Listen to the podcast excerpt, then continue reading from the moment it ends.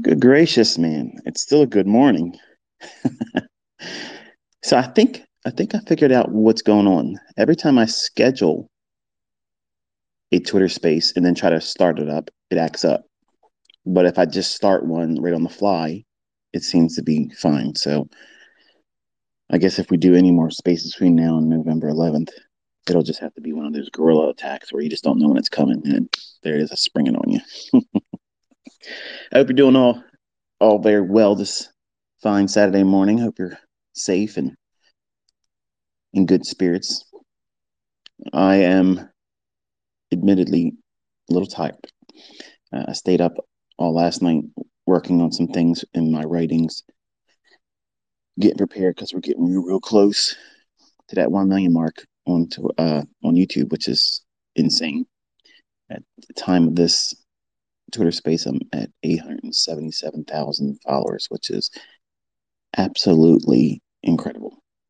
And it's it's really intimidating when I think about it. It's a lot of a lot of folks all around the world listening to somebody talk about things that can change their entire legacy and family tree in terms of financial.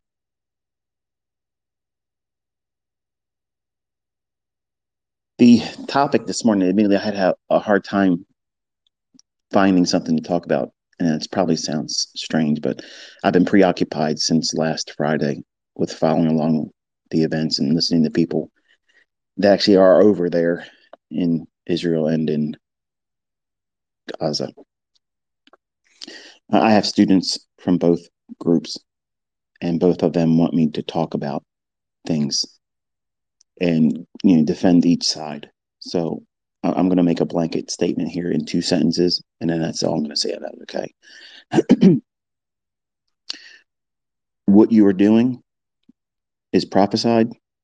I don't have an answer for it, and I pray for both of you to stop because there's children that are suffering. You know, adults they can make these decisions to to war, but the children don't have that. They're taught to do these things, and it's both sides. So that's my statement on it. But the uh, the topic this morning came to mind when I thought about my son, where as a new trader, maybe as a new student, someone that's trying to dabble into technical analysis and trading and seeing who has what that is appropriate for them because not everything that I teach is going to be appropriate for everyone.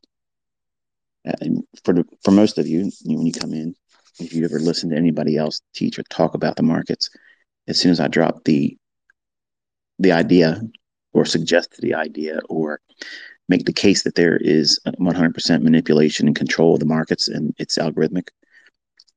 And before electronic trading became a thing, it was a group of men that actually controlled price and they worked. They they're the real market makers. Um, when it was automated and turned to electronic format, there's scripts that run, and I don't know why it's so hard for people to accept this, but but I understand it. It goes against the grain that's been established in this industry because so many people have titles and so many people have you know accolades that were given because of whatever they've done and they attribute it to previous archaic ideas that the markets are buying and selling pressure or supply and demand factors. And it's not.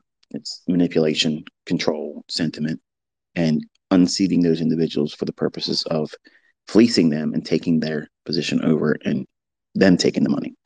So that's really what it's all about. It's war, it's warfare basically, and deception. So if you understand going into that, it's not shocking. It's it's it just arms you so that way you come in with the right mindset, so that way you're not worrying about uh, your system being perfect. You're more concerned about not falling a victim to what is predominantly used against retail thought. But as a new trader, as a new student, or someone that's trying to do it, it's really easy to get motivated in the beginning. Seeing other people show you their results, seeing students getting interviewed and talking about how empowered they feel in taking money out of the marketplace and being able to spend it, not just simply have some kind of market replay report, which can't spend money on, or a demo account, which we're not paying taxes on demo. And you can't pay your bills on that. You can't pay your bills and take your spouse or significant other over to a nice restaurant once a month and not think too much of it because of a paper or tape reading event. Those results, they don't pay the bills. So when you finally get to the point where you want to try to do this and you feel motivated, a strange thing takes place when you're out there watching price action live. And when you know there's a likelihood of a big news driver coming out, something, you know, that we call a volatility injection, which is a red folder event on the calendar. You can use the Econoday or you can use the Forex Factory calendar. I use those interchangeably. Um, but going back years and years and years ago, um, before Forex was available to us as traders, um, Econoday and the equivalent was always the economic calendar everywhere I went to. But I like the format for Forex Factory because it was easy for me to snatch those and share them as a screenshot to students when I was just just teaching predominantly the forex market. Well, when we have these motivations in the beginning as a, as a new interested party in, in speculation, learning how to trade, learning how the market's book price and how to engage it and try to seek a pattern, a model, an approach, a trading plan, something to get you into a trade, help you manage it, control your impulses, aiming for a result that is hopefully gainful at the end. And if not, not as much of a painful loss that would be so debilitating it would remove your interest or remove the motivation. But when you are watching real time live price action, whether it's tape reading, whether it's demo trading, whether it's trading uh, a combine and trying to get a funded account passed, or trading a funded account or live, your money at risk. It's a weird phenomenon that takes place where all the motivation that led up to you wanting to do this, now you're here. You're at the you're at the you're at the dance now. Okay, you're, you're, you're sitting there and you're watching price action real time. You're not studying it in hindsight and back testing. You are now met with the uncertainty of that hard right edge, and you don't know where it's going to go. And if you subscribe to an opinion, that opinion may be challenged immediately as soon as you associate it to whatever you see in the charts. And that motivation sometimes can become impulse. Everything that you try to do in the beginning that leads you into the idea of pursuing profitability. This is your career. This is your secondary income. This is your retirement plan. This is your get rich program, whatever it is, all of you are going to have different views about why you're doing this. You want to impress your in laws. I always found that in, uh, very amusing when uh, in 1995 I heard Larry Williams talk about that. That's when he would do seminars, you know, live events where people would be there and he's teaching them. They would send out a questionnaire in the beginning, and then, you know, what are you trading for? Like, what, wh- why are you trading?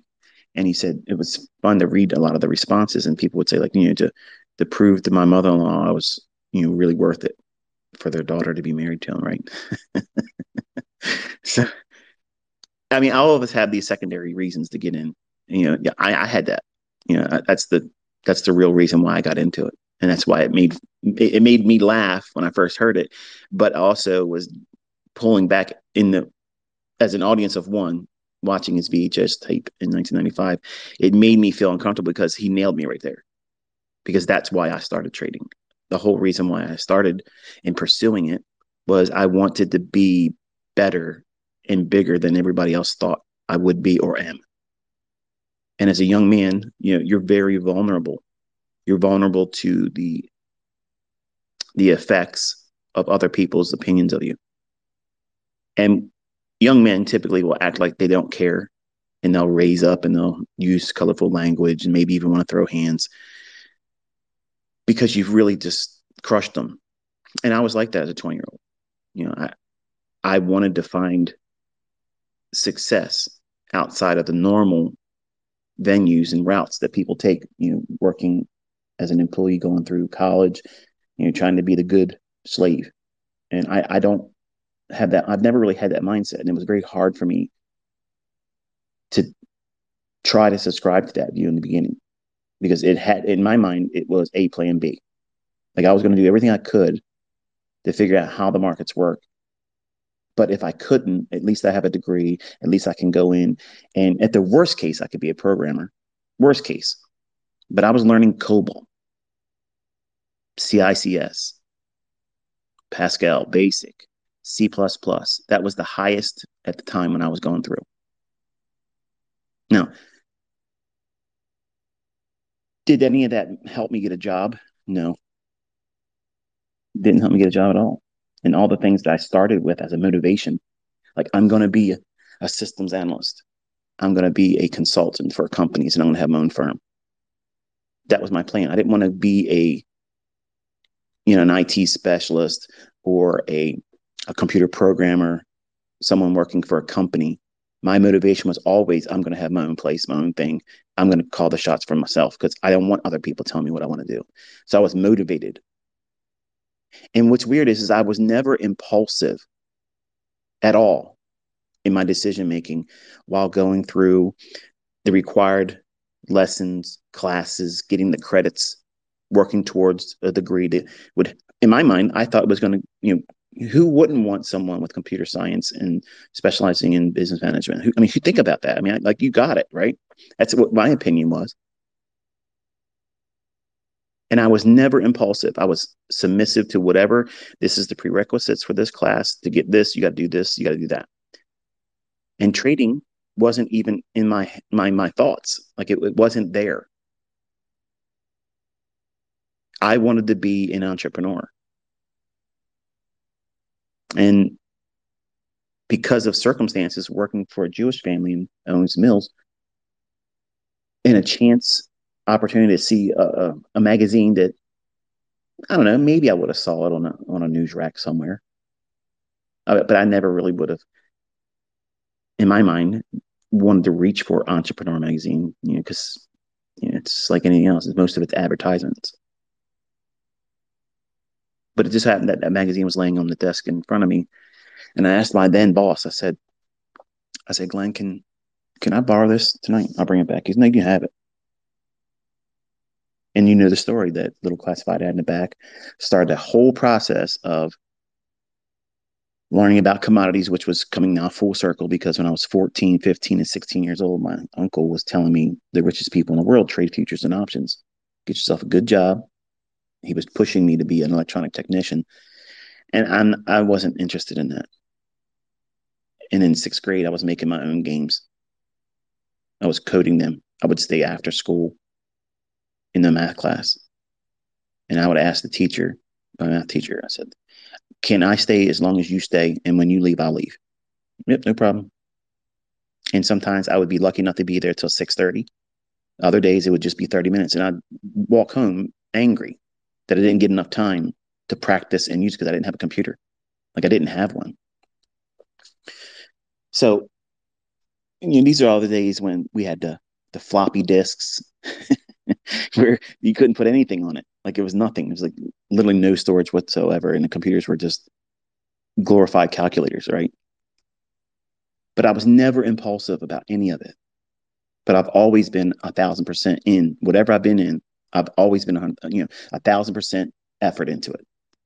But I was never really impulsive about any decision making that was associated with that career path.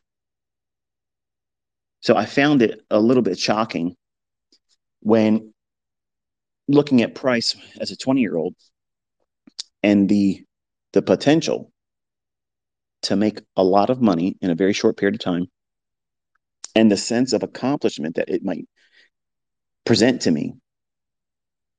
You know, it was a perfect storm where I'm entering a field brand new, 1992. I have no idea what's going on, no idea how to trade. I read one book that was basically a rag that just introduced something that was not even a method.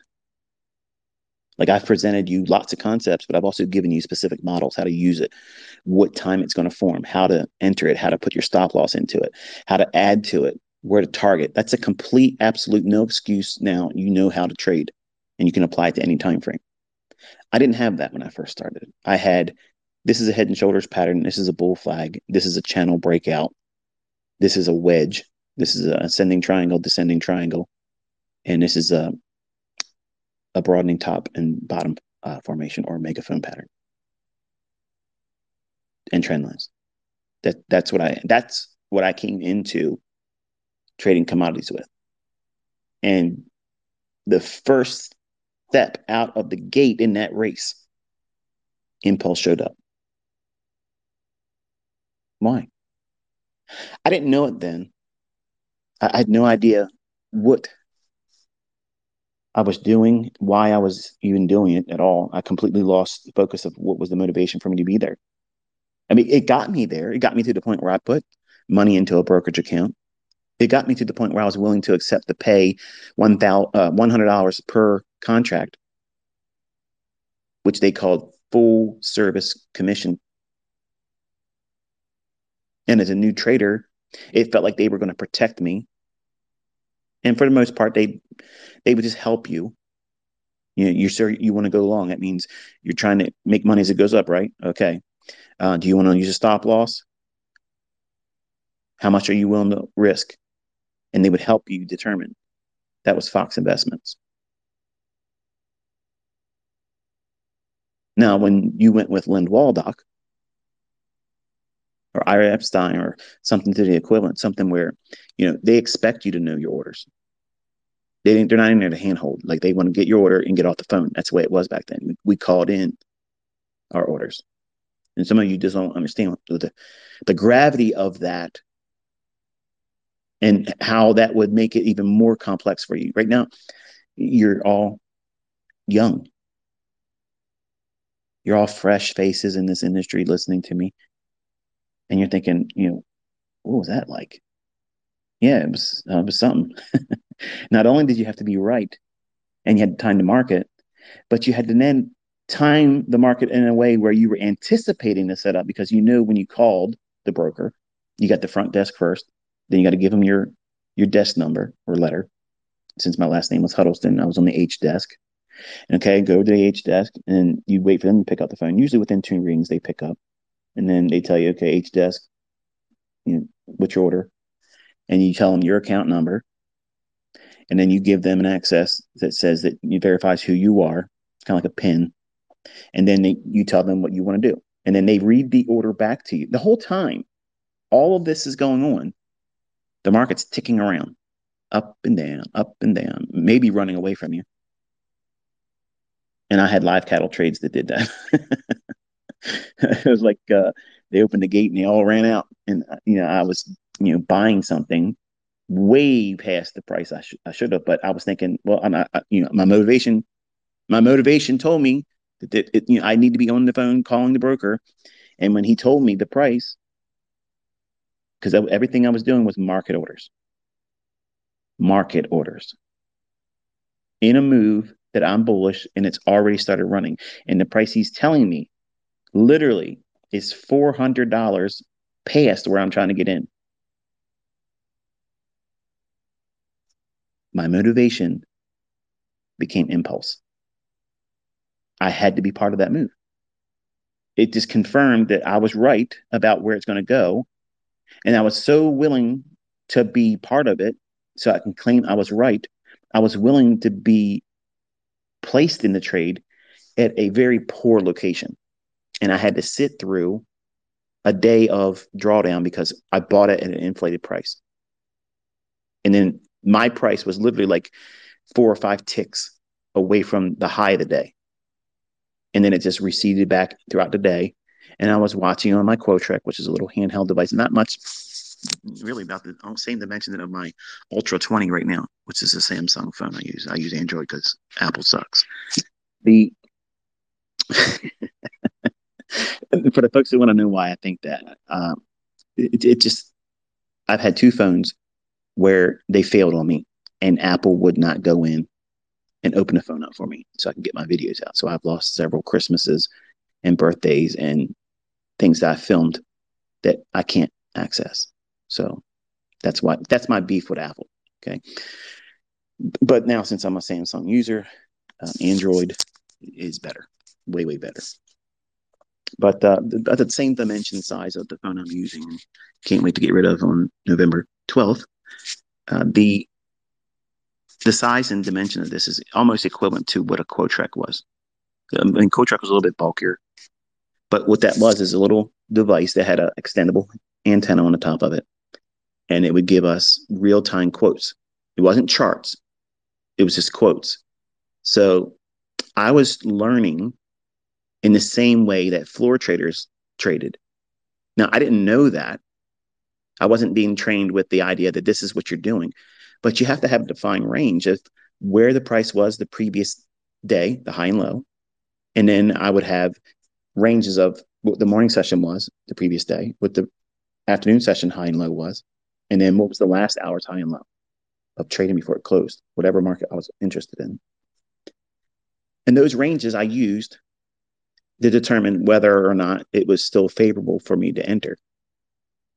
And I was only trying to be a buyer because I didn't understand shorting. But here I am. The broker's telling me, yeah, you know, live cattle's at this price now. And he confirms the order. You want to you want to be buying at this price, which is where we're at right now at market. And then they, you wait, they wait for you to confirm it. Yes. And then they say, okay, you want to hold for your confirmation? Yes. And they come back a minute or so.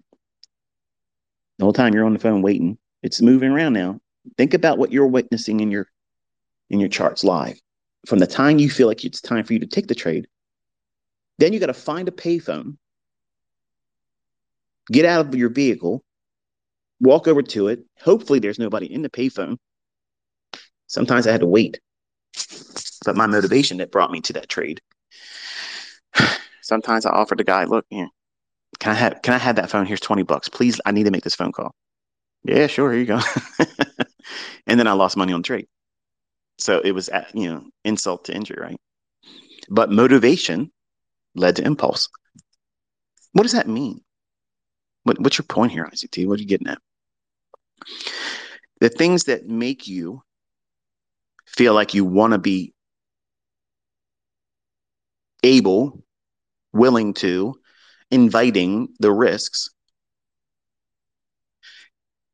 you don't respect that same measure of risk when now when you are really at that moment where you could still say no i'm not going to do it. Let me just let me sit still and not do it.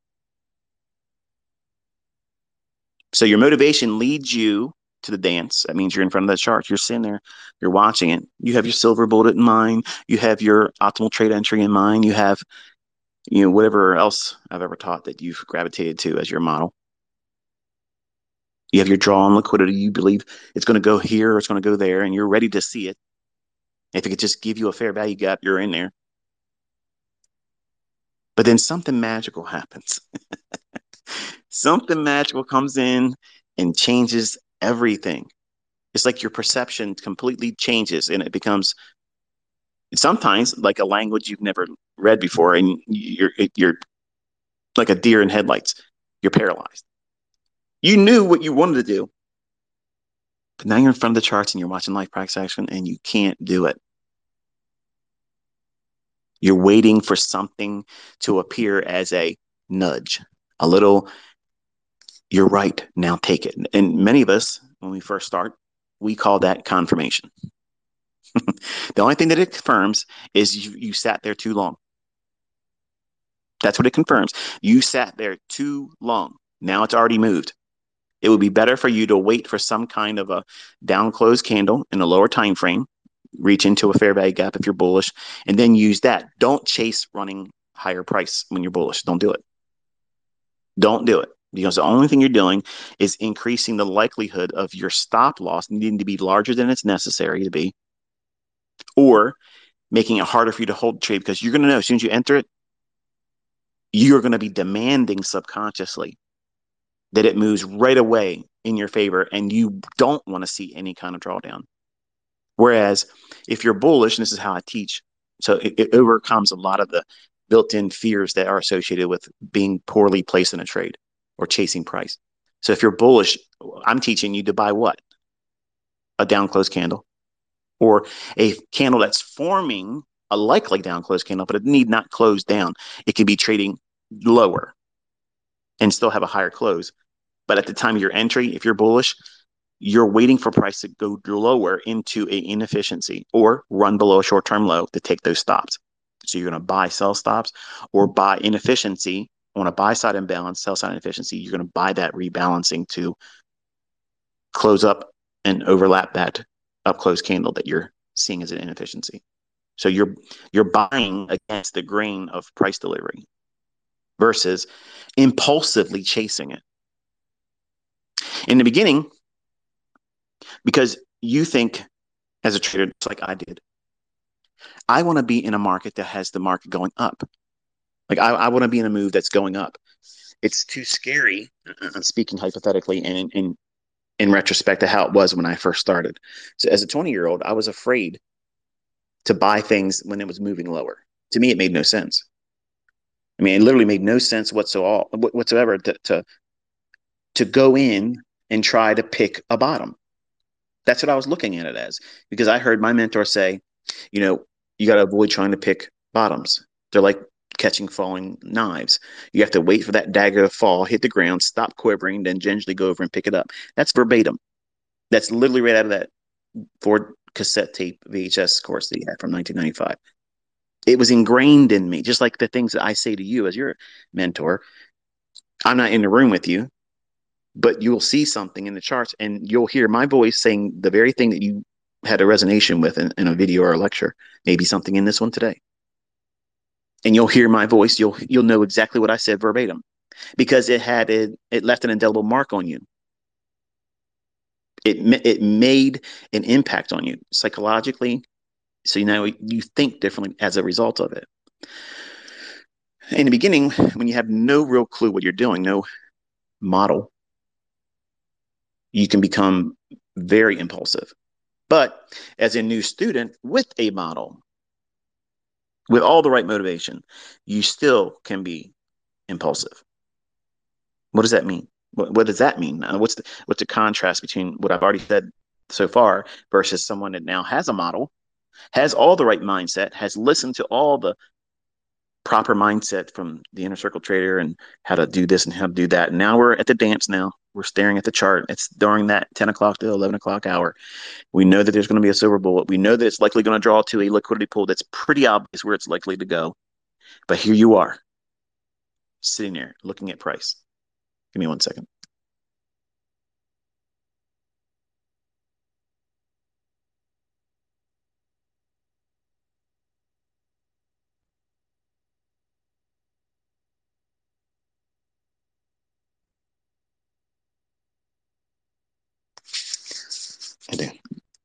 My water. I left it outside. so when you have a model and you have all the proper motivation that led you up to the point where now you've made the decision, you went to sleep the previous day. You woke up with every expectation that you're going to go into this following the plan, following the model, following the rules. You're looking for this setup to form. And now you're here. You're in front of the charts. You're there and you do what? You act impulsively. You see something that is not your model. Perfect example, I'll give you something. You've done the work. You've done the analysis. You've listened to me talk about what I think the market's going to likely draw to on a higher time frame. You committed to the idea that that's probably what you're going to subscribe to. So you're only going to focus in that direction. And that's the proper mindset. Not that you should be handheld, but I, that's why I do it. So that way you can keep your premise, your bias, the narrative focused on that time frame draw. You won't be 100%. But now, because you're in front of the charts, Subconsciously, you're demanding that you're 100%. Is that practical? Is that realistic? Is that something that anyone could reasonably expect to have?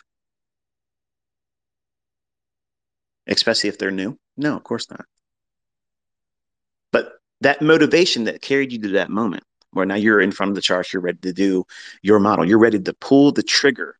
All you have to do is wait for that fair value gap to form because it's going to be moving up quickly and it's going to create that little buy side imbalance, sell side inefficiency. And it's going to form it in a place where it allows you to capture 12 to 15 handles. So that means your minimum criteria for the trade would be met. It's really there. But unfortunately, it's not there yet. And what happens is, is you start seeing price run. And in your mind, you're thinking, this is going to be one of those times where it's not going to create a fair value gap. And here I am. I, I did all the work. I got all this stuff drawn on my chart. I have all the lipstick. I have all the motivation. I'm here now. And I know what's going to happen because Murphy's Law says that whatever can go wrong is going to go wrong and it's going to run without me. And I'm not going to be able to accept that because I've done all this preliminary analysis. I've done all this preliminary workup, listening to this guy, Jawbone. I'm all I'm all pumped up. I'm ready to go. And here it's running. It just took off eight handles straight, one shot. It's running your mind's going to be tricked by that because you haven't watched price enough. That motivation to do the right things gets replaced with impulsiveness because the lack of experience, the lack of the doing of it, being there, not just simply watching price. That's the first stage, is tape reading is just the first stage. Then you got to do it with a demo and submit to the idea that the rules still have to be applied. But then with live fund trading or the equivalent thereof, where you can lose something, your funded account, challenge account, your funded account, or your live account, you want to capture money. And the lack of experience that you have, and everybody has that lack in the beginning and all of you, and I was not exempt from this. I wanted to get through that stage quickly. I wanted to leave it behind me in my in my rearview mirror. I want to be able to say, "Yeah, see you later. I ain't never going back to that town again," which is ignorance, neophyteville, beginner. Like you want to be able to leave the ranks of an you know a newbie. When I'm encouraging you to live there for a little while because that's going to teach you who you are. And it's going to show you the character flaws that you have that you're pretending you don't have, that you've been hiding from yourself your entire life. However long you've been on a spinning rock, all of you have character flaws. I don't hide mine. I don't hide it. I tell you where they are. I tell you where my weaknesses are. Because when I was a younger man, I tried to pretend they didn't exist. And they were impediments to me. They they held me back. They were the barriers that I hu- I hugged. I held on to them. I held on to it like something wrapped in barbed wire. It's not comfortable, but you get used to that uncomfortable state and it becomes normal for you. Like that's why abusive relationships go on. Spouses that, you know, beat their wives because they're weak men. That women train themselves to because they have children. They don't want to break that family up. They know what that man's doing to her is not right. But they they allow it to go on because it becomes normal for them. And change is a little bit more scary because it begins to bring in more uncertainty. And as humans we don't like uncertainty. But in this industry you chose to be in one that is always uncertain. There's nothing 100% all the things that i have all the things that i share my track record when i pull it out and i point to something before it happens look around you've, you've been walking with me now for well, almost two years now publicly. How many things did I call and not happen? Very, very, very small number of that. But how many things were right and correct and where the market went to? You can't reasonably expect to be like that in the beginning. And when you learn from someone, when I was a martial artist, you know, I wanted to be as good as the guy that was teaching me and then better. That's what I wanted. Anything that they did that was impressive, I needed to do it better than them. Why? Because I had this deep ingrained necessity for me to be significant because while I was growing up in Cardboard City, I was part of what we considered white trash. We lived in low income. And everybody, and I got in fistfights and stomped the shit out of people that thought they were better than me. I curbed stomped people. You know what that is? Where you stomp their ass, you beat them, you drag them over to a curb, you open their mouth up with their teeth on the edge of the curb, and you stomp the back of their head. I've done that before. And the sound that makes, you'll never forget it. Those are things that I've done as a kid with people older than me because they talked down to me. They acted like they were better than me. So, what drives me, and still to today, is that deep scar. I was the guy on the other side of the tracks growing up. I didn't come into this world with a silver spoon in my ass. I didn't have that. Everything was a hard thing to do. And it took a lot longer than I wanted it to do. And it was very difficult. I had a lot of opposition around me. People would try to tell me, you're not going to be able to do it. You're going to just, you know, amount to the same thing we do. And I went to school and they tried to talk me out of that. And they said, you're not going to get good grades. And I got great grades. Constantly, the enemy constantly will work on you to try to discourage you. And if you're strong enough that you have the motivation that keeps you going, when when you're finally there, he's really going to try because you you've done it. You finally climbed to that moment where now you're going to see the proof. You're going to finally get that testimony that you can hold on to and say, nobody can take this from me. And some of you are going to discover that that motivation that got you there, which is, everybody needs it. I'm not trying to discourage that that's a, not a, a good thing. It is a good thing. But there's an event, there's a phenomenon that takes place where once you're there, you can't handle the pressure and you throw out all the rules. You don't wait for the setup. You think that it's going to be stripped from you. You worked so hard to get to this moment. Now here's your first shot, the first shot to, to use the information that you've been studying. Now you can make gainful profits if it's correctly done, but you don't have the experience yet to lean on. And you see a sudden quick movement, which really isn't that much. Nothing's changed in the trade setup. But in your mind, because you're so keyed up, that motivation, you're you're hopped up. You're ready to go. You're that guy that all your friends are around. Fight, fight, fight. When if they weren't there, you'd probably shake hands with the guy and say, you know what? Yeah, I apologize, man. This it's got out of hand. It's, it's just uh forgive me for for saying whatever I said or did whatever I did to you. You can't do that now because they've incited that rage. You've become lustful for blood. You need to do this now. And something happens where that motivation becomes impulse. And you don't use your model and you press the button. As soon as the button is pressed,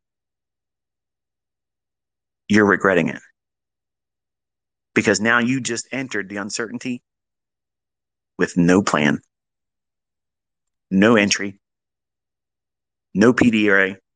You chased the price. And everything you've heard me say comes rushing into your brain, and you're thinking, oh man, this is that thing he talked about. Now that trade seems like it's going to choke the life out of you. Maybe you start hyperventilating. You don't realize it yet. So you start feeling your fingers and your hands and your arms start tingling. All of a sudden, you start feeling your heart palpitate. Feels like you can't breathe. Doesn't feel like there's any air in the room. Why is it so hard to breathe? That's anxiety. Now you're faint. You're, you're feeling the the effects of the adrenaline in your body, and you're standing still. It's like a Ferrari in neutral, running with the accelerating pedal to the floor. It's not good for the engine.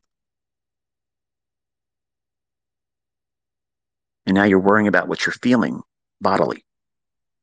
And then cortisol is going to release. And that hormone makes you feel like you're going to die. Now, how can you be watching price, managing it, and what you should be doing, focusing on your model, if you think you're having a stroke or a heart attack or about to pass out or throw up? I've been there.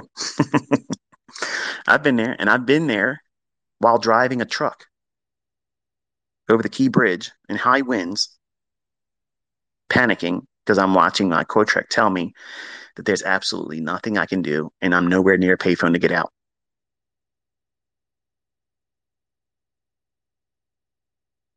You can't understand that.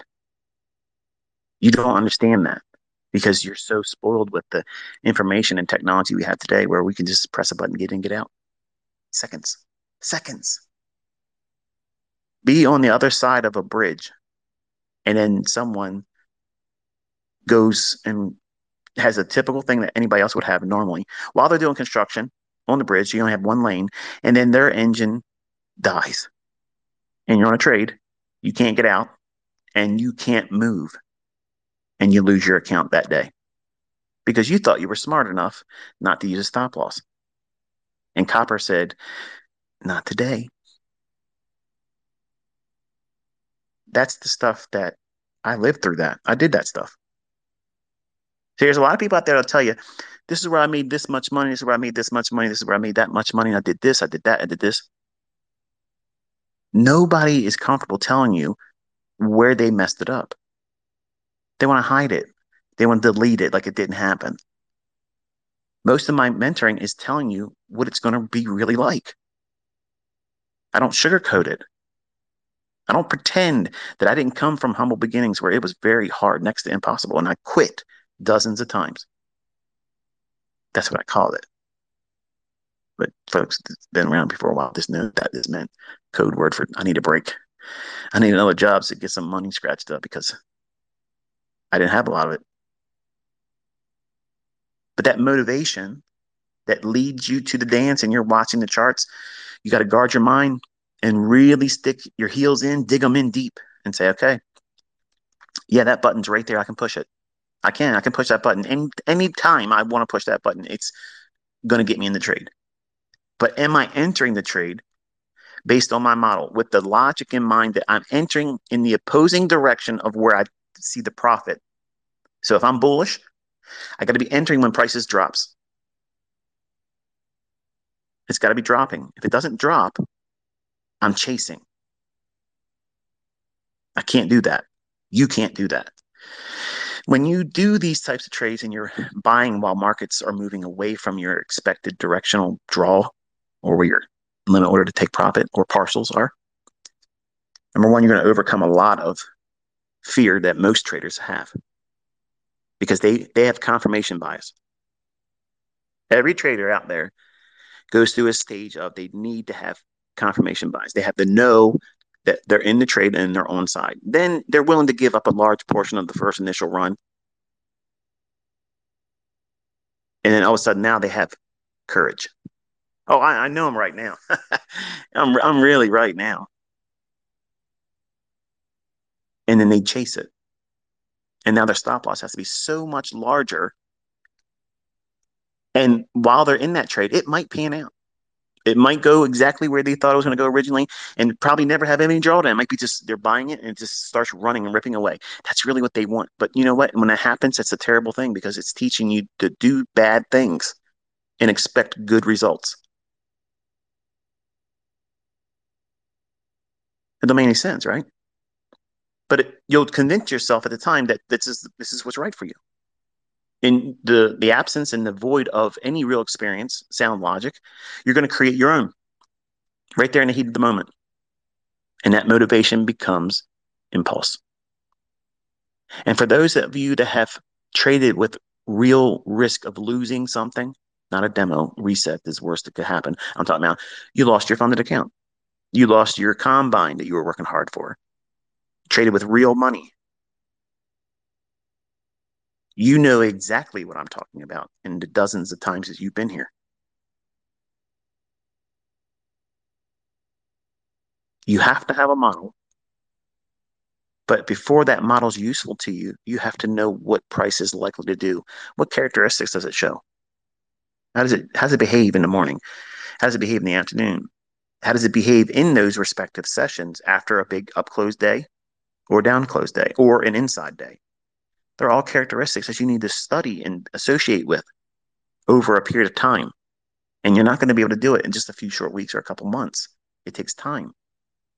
Some of you are just so willing to assume risk, hoping that you're right like a lottery win, that you throw all sound logic and reason out the window because you just want to have something to hang your hopes on. Because if you make a little bit of money, a little bit of money is better than what you were doing before, right? If I could just make a hundred bucks a week, yeah, I can see that. In today's world, that, that means something. That might be your gas being covered for the week, back and forth to work. Things are expensive. When I put gas in my truck, if I drive it a lot, it's very easy for me to go through $130 a week. Eight cylinders, you know, they, they eat it.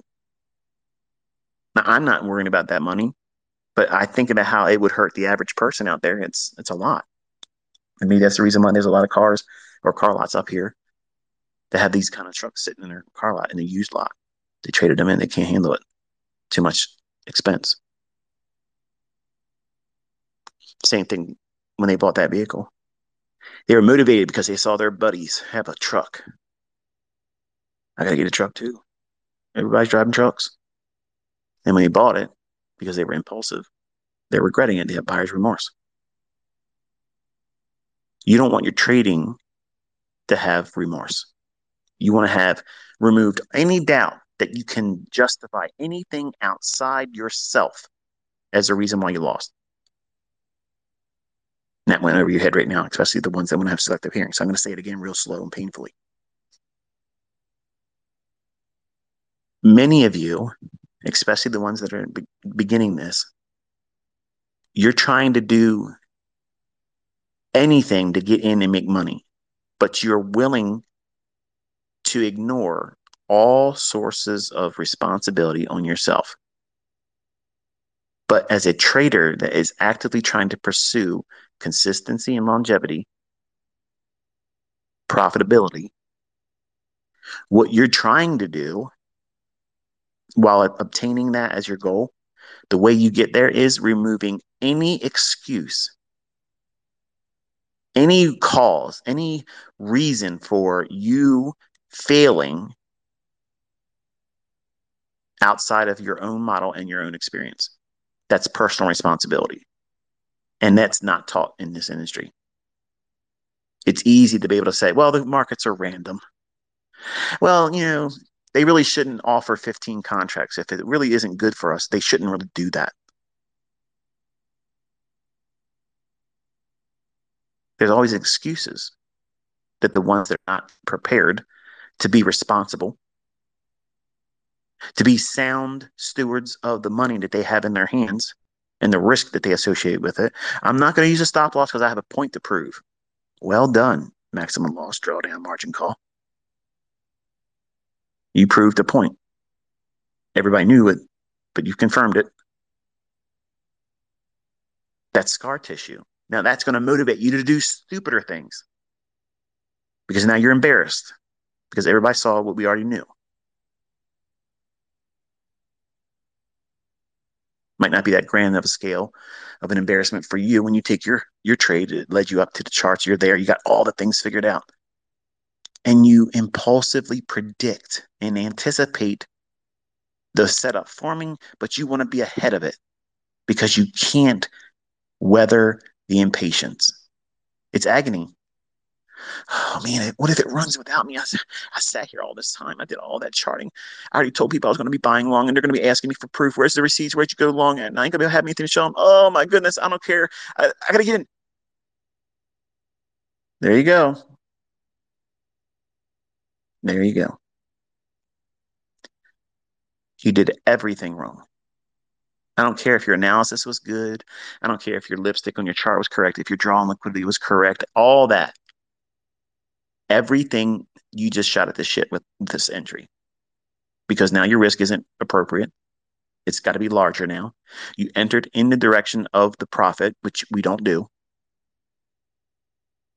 But ICT, I watch you pyramid. Yep. And when I'm buying, I'm buying when it's going down every time. Think. Well, let me, let me, let me retract that. When I'm inside of a PD array, I can accumulate a new pyramid entry there too. But I have size behind me that's already layered when I take those types of trades. Otherwise, if I don't have that, I won't. The more perfect example would be uh, my breaker. They say I'm bullish and I think prices are going to go higher.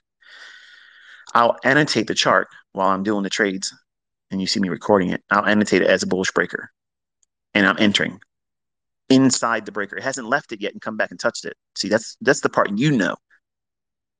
That's the easy side of it.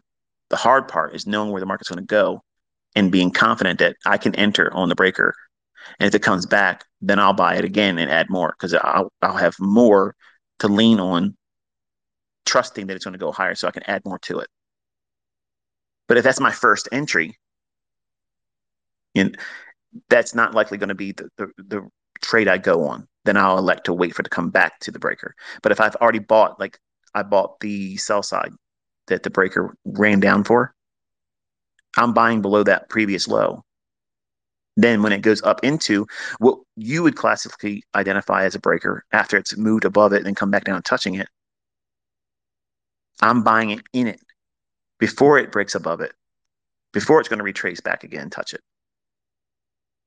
So there's a time, there's a reason for everything that I'm doing. I'm not just, you know, pulling shit out of my ass just to say something or prove something that doesn't have any sound logic that I repeat over and over and over again. There's a logic behind what it is I'm doing everything that I do in my executions are systematic. I had to learn that through pain, loss, blowing accounts, losing lots of times. And every single time, guess what I had before it? Right before I lost the account, before I lost the trade, before I had remorse, I had motivation. I had confidence. But that confidence and that motivation was like that guy. You're standing there. You really don't want to fight this person. Not because you're afraid that they're going to kick your ass, but you don't want to fight that person. You really don't want to be like this is it, it's it's not appropriate for you to be doing what you're being pushed into. And you have that circle of influence around you. Everybody's shouting, shouting, "Oh yeah, yeah, fight, fight, fight, fight, fight." When wisdom says, "Wait," If they want to swing on you, then you hit them in their fucking throat, grab them by their ears, drive their nose into your fucking knee, drag them down to the ground, put your knee in the back of their fucking skull, and pound the shit out of them. You didn't ask for it, but you reciprocated. You invited them to walk away, they won't. Well, in trading, at that moment, especially for young men, it's this is Sparta, bitch. I'm here now. And I don't need to wait for no setup. Front kick, boom. But you find out you're the one falling down. You're the one feeling that gut kick to the solar plexus, and you can't breathe now because you pushed the button. You can't take it back. You can't take it back. What does that mean? You know you shouldn't have entered there. Sound logic would be all right, this is premature entry. Just close it right now and wait for the setup. But you won't. You won't. Because the thing that pushed you into that impulsively is telling you right now, man, I hope it keeps going up from here. I hope it keeps going up here. Please don't drop. Please don't drop. Please don't drop. When it's so much less pain and suffering just to close the trade and then wait for that setup. You might have a little bit of drawdown and the commission costs that you spent. Okay. But you have preserved your mental capital. The money that you're spending and potentially losing on that trade is insignificant in terms of the amount of debt that you're going to carry mentally as a trader for the rest of your career by doing that silly shit. Think about it. How many times have you been in a trade where even if it went to the worst case scenario and ran all the way to wherever your stop would have been, would have been, notice I said that, but some of you aren't trading with a stop loss. What's the worst that's going to happen? That loss doesn't end you, but in your mind, you've lost a limb. You've lost your your strong arm. How else could you ever go back into trading if you lose this trade? If I lose this trade, I can't imagine ever wanting to do this again. That's the equivalent of what you're doing. But where was the motivation that led you to that moment? Right when it came to the time where you push that button, it transforms into impulsiveness. That moment, right before you take your trade, you have to really, really know what you're doing. You have to know exactly what you're doing, why you're doing it. And before you press the button to get into it, you have to know exactly where your static maximum risk is, and there must be a stop loss there. Because once you have that, see, you're you're trying to avoid that stop loss because you're afraid it's going to hit it. Whereas a professional minded trader, they want to know what that is so that way they don't worry about it. This is what I'm willing to lose. If I'm wrong, okay, I- I'm willing to take that as a loss but you want to trade with the maximum leverage. So it makes perfect sense for you to try to avoid everything ever getting. You'll never get stopped out. You'll never get stopped out if you never use a stop loss. You know what that is? Head and ass syndrome. Your head's too far up your ass and you can't see things properly. I'm sorry, I can't see it your perspective. I used to see it like that. I went I went through that same thing. But I pulled my own head out my own ass and started looking at things correctly. And some of you are fighting me on this. No, no, no, you don't get it, ICT. I'm different. I'm to be the exception. No, you're not. You're just to do it worse. But you'll never talk about it. you're never to tell anybody what you did. When that would probably be the best thing for you. It disarms you. It makes you human. It proves that we are fa- we're fallible. We're not infallible. Some of you think I'm infallible as a trader. Sometimes I don't do it right. Sometimes it doesn't work out where I want it to go. Like there's many instances where I've told my son, so that you know, I would like to see it do this, do this, do that, and there it is.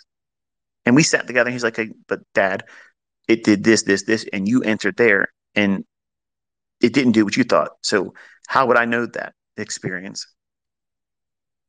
And some of you don't want to hear that answer 30 years, folks. You know, that's a long time to be looking at stuff that's doing the same stuff all the time. You get used to it. You know with confidence that that one trade that you're looking at right now, even if it fails, and the three after it fails, it doesn't change the efficacy of the model.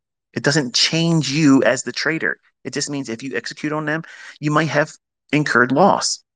But are you allowing for and inviting those losing trades, those losses, to take you completely out of the model and completely away from trading and or having the ability to be solvent to trade? It's amazing how traders that get so worked up chasing other people's bullshit online, these things that people promote falsely. They don't have any evidence that they can do it. They don't talk about it before it happens. They don't use a model or an approach that is applicable or you can see being used in the executions. You don't even see their executions. They just tell you this is a trade I took.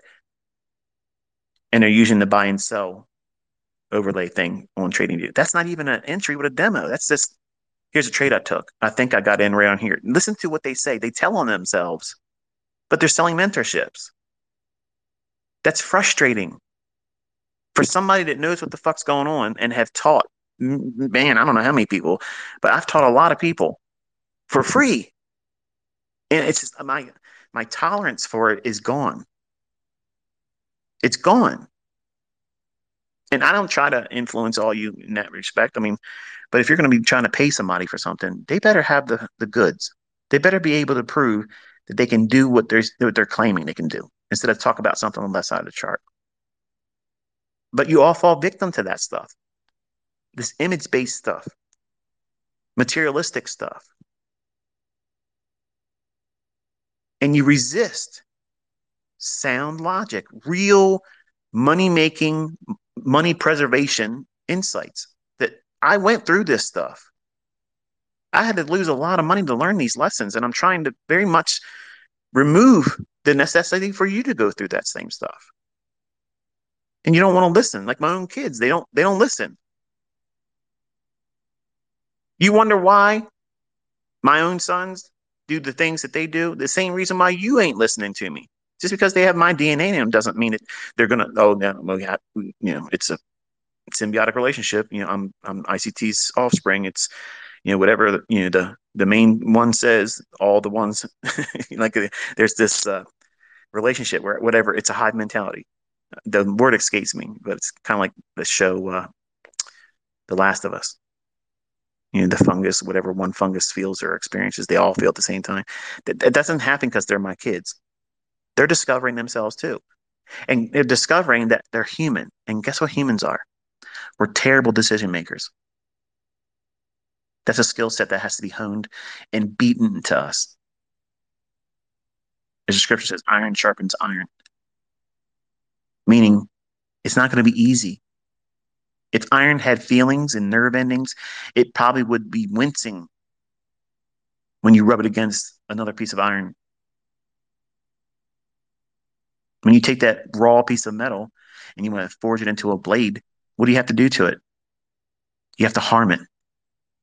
You have to do damage to it. You got to take its useless edges off and make one useful edge. That edge is your edge that you're going to use as a weapon or a tool, knife, a blade. But many of you want to go out to the market and you do all this work in preparation and you have this high tech 50 caliber sniper rifle in your hands and you show up and you're right there. You're sitting there you're waiting for it. You're looking through your scope. It's coming it's coming it's coming. And then all of a sudden the market starts to run and what do you do? You reach for your fucking baseball bat and you chase it. What the hell is that? That's caveman mentality that's not civilized that's uncivilized that's savagery we're waiting for the mark to walk into the crosshairs, gently hug the trigger, and be confident that we have executed precisely what our model is expecting us to do. We will not second guess it because we've done everything up to the point of engagement and entry. Our stop loss is there. We don't worry about it because we're comfortable with the risk. But if I'm honest, ICT, that means I can only really risk $75. Right. Exactly. That's why you're trading with a fucking micro. Okay. That's why you're doing that. It's not about how much you can make, it's a how much you can afford to lose and still stay in the game while you're learning.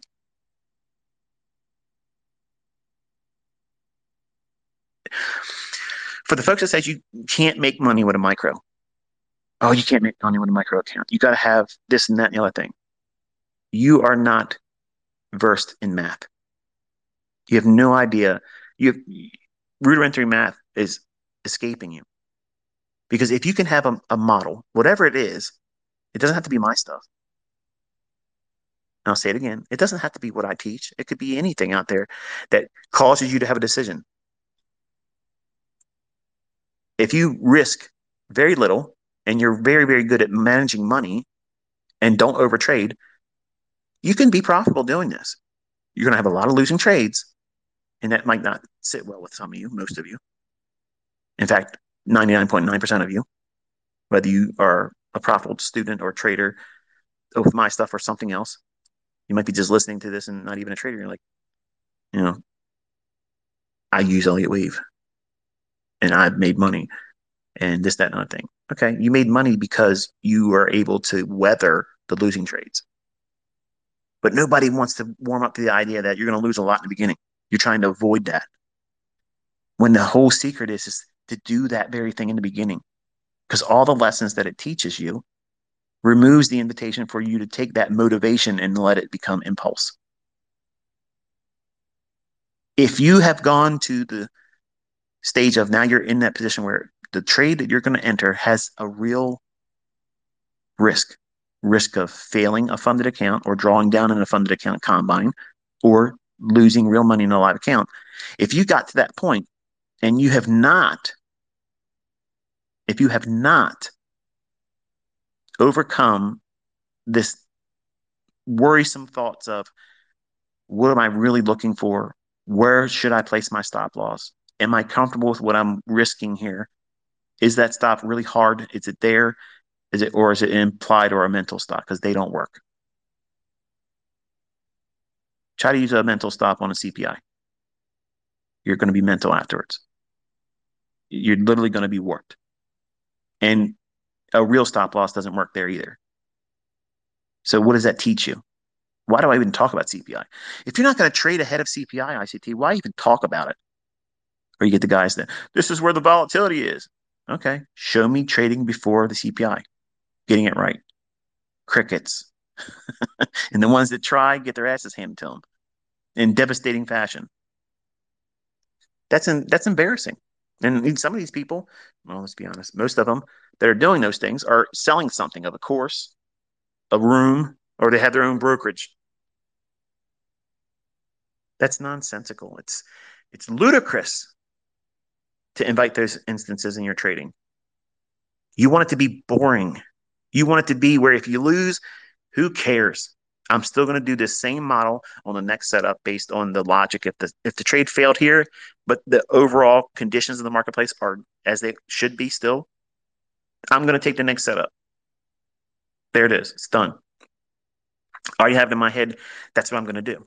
Unless I'm proven incorrect, and therefore I either need to move to the sidelines and wait for new information or reverse. But that's not always a reverse in the beginning, that motivation, hey, I'm going to get in this trade and you do it wrong, or if you get squeezed out of the trade because you don't have a stop loss because you chased price, that pressure that you're feeling is going to make you think you got it wrong and you'll abandon your model. And then what do you do? Become impulsive again and say, oh, I, I got it wrong. Not realizing that you just didn't do what you were supposed to do and wait for the setup. You'll reverse in the natural progression of the retracement that your original trade idea should have been waited for. So you did it wrong, chasing it. Then you're scared because it's retracing on you and you reverse. And then the trade goes where you want it to go. But then here's where you lie to yourself. You know, I, I knew this was going to happen, you know, and um, the broker, they just, uh, they slipped me and I had to, de- you're lying. You fucking chased the price. You did it incorrectly and then you changed your mind because you couldn't handle the pressure of the retracement because you were misplaced. You weren't offside. You had a poor entry, poor execution. You did it poorly. You should have closed the trade, sat and waited for the setup, not make one decision incorrectly and then impulsively fix a mistake doing the opposite where the analysis didn't say anything about that trade reversing and going lower. You have just come, you succumb to your own emotions and poor psychology that's now being stirred up because you're in the market, you chased price, and you didn't do anything, and you completely lost the plot. Uncomfortable, isn't it? It just happened to you this week, didn't it? Market went where you thought it was going to go, but you lost on your trades. I just pegged you. How do I know it? Because I did that when I was 20. I did it. Multiple accounts. Some of it resulted in losing trade accounts entirely. Do you need to lose your trades in stunning fashion or blow your accounts to learn that lesson from me? It's I would have loved to have someone explain it to me like this. I would have never looked at them and said, "Wow, dude, you're you're you're you're talking about all this terrible stuff. Like, motivate me, man. I would have never done that. I would have been like, you know what? This is exactly what I need to hear. You're not you're not fluffing me up with some bullshit. You're not here promising me that I'm gonna get rich overnight. You're giving me the things I have to concern myself with, that I'm going to have to wrestle with. These are the real things. These are the brass tacks of trading. And it's it, when you hear it, it feels like I'm talking down to you or someone new to come here. Oh, you know, I don't want to listen to this guy. He's talking down to his students. No, I'm not. No, I'm not. I'm talking to you eye to eye. I'm coming to where you are because I've been there. I'm not talking down to you. I'm taking myself right back to the location where you're at right now and telling you the guy that you look highly up, you know, and have high regard for now. I didn't get this insight, you know, by having fucking candy bar shoved up my ass. Okay, it hasn't been easy. It's literally a, a war. You have to go through a lot of stuff, and books just don't make it plain enough for you. Like you have to go through it. And it's not easy. There is no shortcuts to it. It's all normal though. And the way you get through it is to get through it. And how do you do it successfully? By not having a whole lot of uh, result oriented, you know, progress in terms of a monetary sense. So remove that. Because if you can do one thing that's your cookie cutter approach, that little thing that you do over and over and over again that repeats, what does that mean? Well, husbands and boyfriends, or those in the culinary arts, you go down to your kitchen, pull open the drawer that has all your cookie cutters in it. Just reach in there, grab one randomly, doesn't matter which one it is. Okay. And you grab that cookie cutter in your hand, close your eyes, and then hold it in your hand and feel it. You know the shape. It's the star, or it's the snowman cookie cutter for Christmas. You know, it might be the pumpkin you know cookout uh, cut, uh, cookie cutter for a cutout for and, and Halloween's coming up and Thanksgiving. All those bends and contortions in the shape of that cookie cutter. You don't need to lay eyes on that. You just know it. You know intimately because you can feel it. You've seen it before. Why? Why are you comfortable if I was to ask you what you're holding? What cookie cutter is it? Because you've seen it before. You don't need to lay your hand, lay your eyes on it. You know if you open your eyes up, it's going to be the very thing you just said. Why? Experience. But you didn't look at it. The same thing is what you're conditioning yourself to do with this price action. You know that this this fair value gap is going to form. It's going to fucking form every single day between 10 o'clock and 11 o'clock without fail. It will always be there. A hundred fucking percent. It's going to be there. You need not worry about it. It's going to fucking be there. I don't care if they're blowing shit up around the fucking world. I don't care if the fucking president gets fucking COVID 26, it doesn't fucking matter. This stuff is going to keep working. It's going to keep working every fucking week, every fucking day, and it won't fucking stop. But you're not limiting yourself to doing just these things to prove it to yourself. I have literally taken you down to 60 minutes and said, see if what I'm saying is bullshit or not. And guess what? It's there every fucking day. Every day every day. London, pre New York session, New York session, afternoon session, last hour trading. Come on. Listen, you don't have any excuse why you shouldn't wait for yourself to form. If you miss it, if you get a stop out, or if it doesn't work for that one setup, you did it wrong. You did it wrong. Guess what that means? You have an opportunity, maybe in the same day, to correct it or study it and, and build your confidence back up. But you're taking motivation and turning it into mania.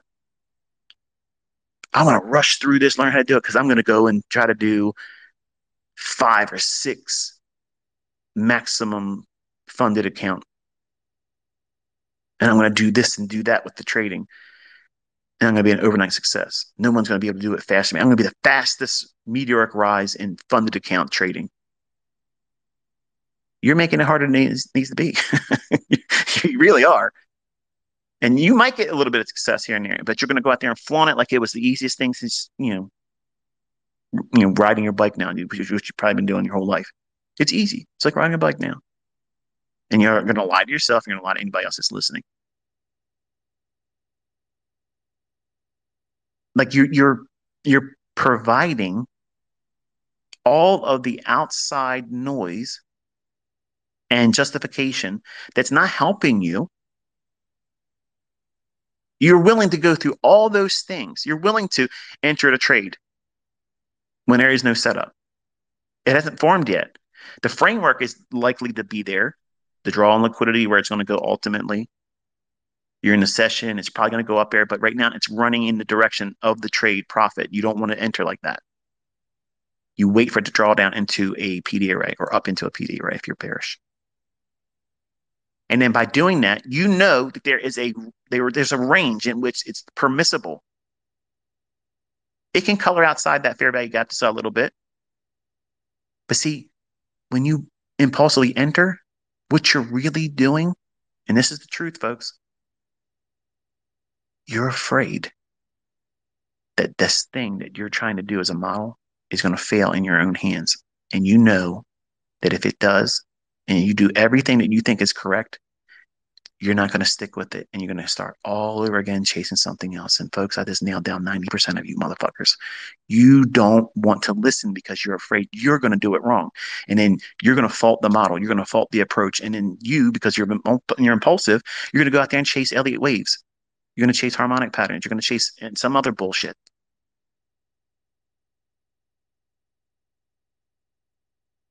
Crazy, ain't it? How could I know this? because I did the same stupid shit. I've done the same stuff, folks. You have to change your perspective. You have to be accountable to yourself. And you also have to give yourself the opportunity to do it right and have the fruits of it. Just like when you win and you have a, a, series of good winning trades and it's still Tuesday that's not an invitation because you have Wednesday and Thursday and Friday still to trade. Well, you know, I, I, I got to push my edge into a dull, blunt fucking edge. So many times I've seen students, and I've done this before. You know, you go in there, you get a windfall victory in the beginning of the week, much larger than you normally would. You're like, man, I'm really good at this shit. I'm gonna go out there and uh, I'm gonna impress my wife. She's finally gonna realize this ain't a video game. Watch, I'm gonna tell her what I'm gonna do over here, and boom, boom, boom, and then there it is. You get back half of it, or a third of it, or worse, all of it and more. Then you go into the weekend with a loss. That is demoralizing. That sucks. That really sucks especially if you showed everybody online in the beginning of the week, here's what I made, here's what I made. And then they're like, um, progress report, where you at? MIA, baby, I ain't coming on. I, I got things to do. Radio silence. You're making it harder on yourself by doing that. So you have to you have to weigh all these things out and also provide no opportunity for them to be in the trading so it becomes less of an impact adversely because it's real easy to talk yourself out of this because it's hard. It's really, really hard. And what makes it hard is, is that you are equating success and failure on a personal level. Think about it. As a business, okay, think about it like this: you, you have a business and you do some kind of customer service for the biz, uh, for some for the community at large. Okay, say you run a landscaping business. Okay, and I'm thinking of that now because it's raining and usually landscaping company would be here today, but it's raining, so they're they're not able to make their money today. So I'll probably see them tomorrow. So they perform a function or a service for the community. If I say to this business owner or the employees of it, and say, "Hey, listen, um, your weed eater is tearing up the pillar on my pool house," I'm not making this up. This is something I'm going to be bitching about. But if I say that to this person, if I say it just to the employee, he'll just nod his head and then say, okay, sorry, you know, I'll, I'll tell so and so. And it's that's, that's it. Nothing's going to happen and unless he's the person that's using the weed eater each time. It, nothing's going to change. But if I call the company and I speak to the owner and say, hey, listen, um, this is what's going on, and I just want to bring it to your attention. Can you make sure that this doesn't continue? Oh, absolutely, sir. I apologize. We're going to take care of it. Boom, boom. And once he's handled that situation and the conversation's over, He's not worrying about me the rest of the day. He's not worrying about losing his account with me. He's not worrying about, you know, his future business. He's not going to start doing shit differently. He handles that matter right then and there, and it's without emotion. It's just business to him. He understands that not all customers are going to come in with a, a, a wonderful review. I could contact him and say, "You're done. I'm going to use somebody else because this is what's going on. I just discovered it." But he's not going to stop becoming, uh, or or he's not going to stop running his landscaping company because I complained, or maybe even dropped them. That's not that's not what he's going to do. Why? Because his fucking business model works. And I'm one transaction. I'm one source of a model. He knows if he comes to this property once a week and does this same thing, I will pay him. That's the result he's going to do. The same thing with your trading, you got to treat the same way. Not every single trade is going to yield the best review. The outcome is not going to be as the favorable one. But does it take you out of reaching for that model or having faith in it being useful in the future? No, because it's just like that cookie cutter. You can't ask the cookie cutter to be a rolling pin. It's not its function. Just like you can't ask the silver bullet to be there, you know, in times where it's not favorable for it, where there's a consolidation and it's going to consolidate in Asia or after four o'clock, going into five o'clock, you know, afternoon session. The, there's there's no there's no silver bullet between five I'm sorry, four p.m. and five p.m. But the market's moving. It's it's still ticking around, but there is no setup there. I would never look at that and say, this is a silver bullet. This is a fair value gap. I would sell short or you know, go long in because of the timing of it. You're asking that model to exist in a, in a time when it's not going to be there, which is equivalent of taking a cookie cutter and saying, I'm going to use it as a rolling pin. It won't work. It doesn't work. It's not a hammer. It's not a screwdriver, you know? But you know that cookie cutter, if you lay it into dough, Okay, you take that dough and you spread it across your counter and you take that cookie cutter and you press it down into that dough that's rolled out. And you know when you lift that cookie cutter up slowly and you follow all the processes of rolling the dough out, taking the cookie cutter, pressing it down in, maybe slightly twisting it back and forth a little bit, and then slowly raising it up, you're going to have a cutout of that dough in the form of that cookie cutter. That's what your trading model is. That's what I'm teaching you to look at that five point run that five handle run in S&P. Because if you can do this, if you can stick to the process of handling that cookie cutter, the fair value gap silver bullet that takes five points or five handles out of the marketplace, and you consistently are able to do that and nothing else, guess what you're doing? You're, you're forging patience, you're forging real experience that no one can take away from you, and you're learning a lot about yourself, what you're going to be feeling are you feeling impulsive? Are you feeling impatient? The trade's not panning out fast enough for you?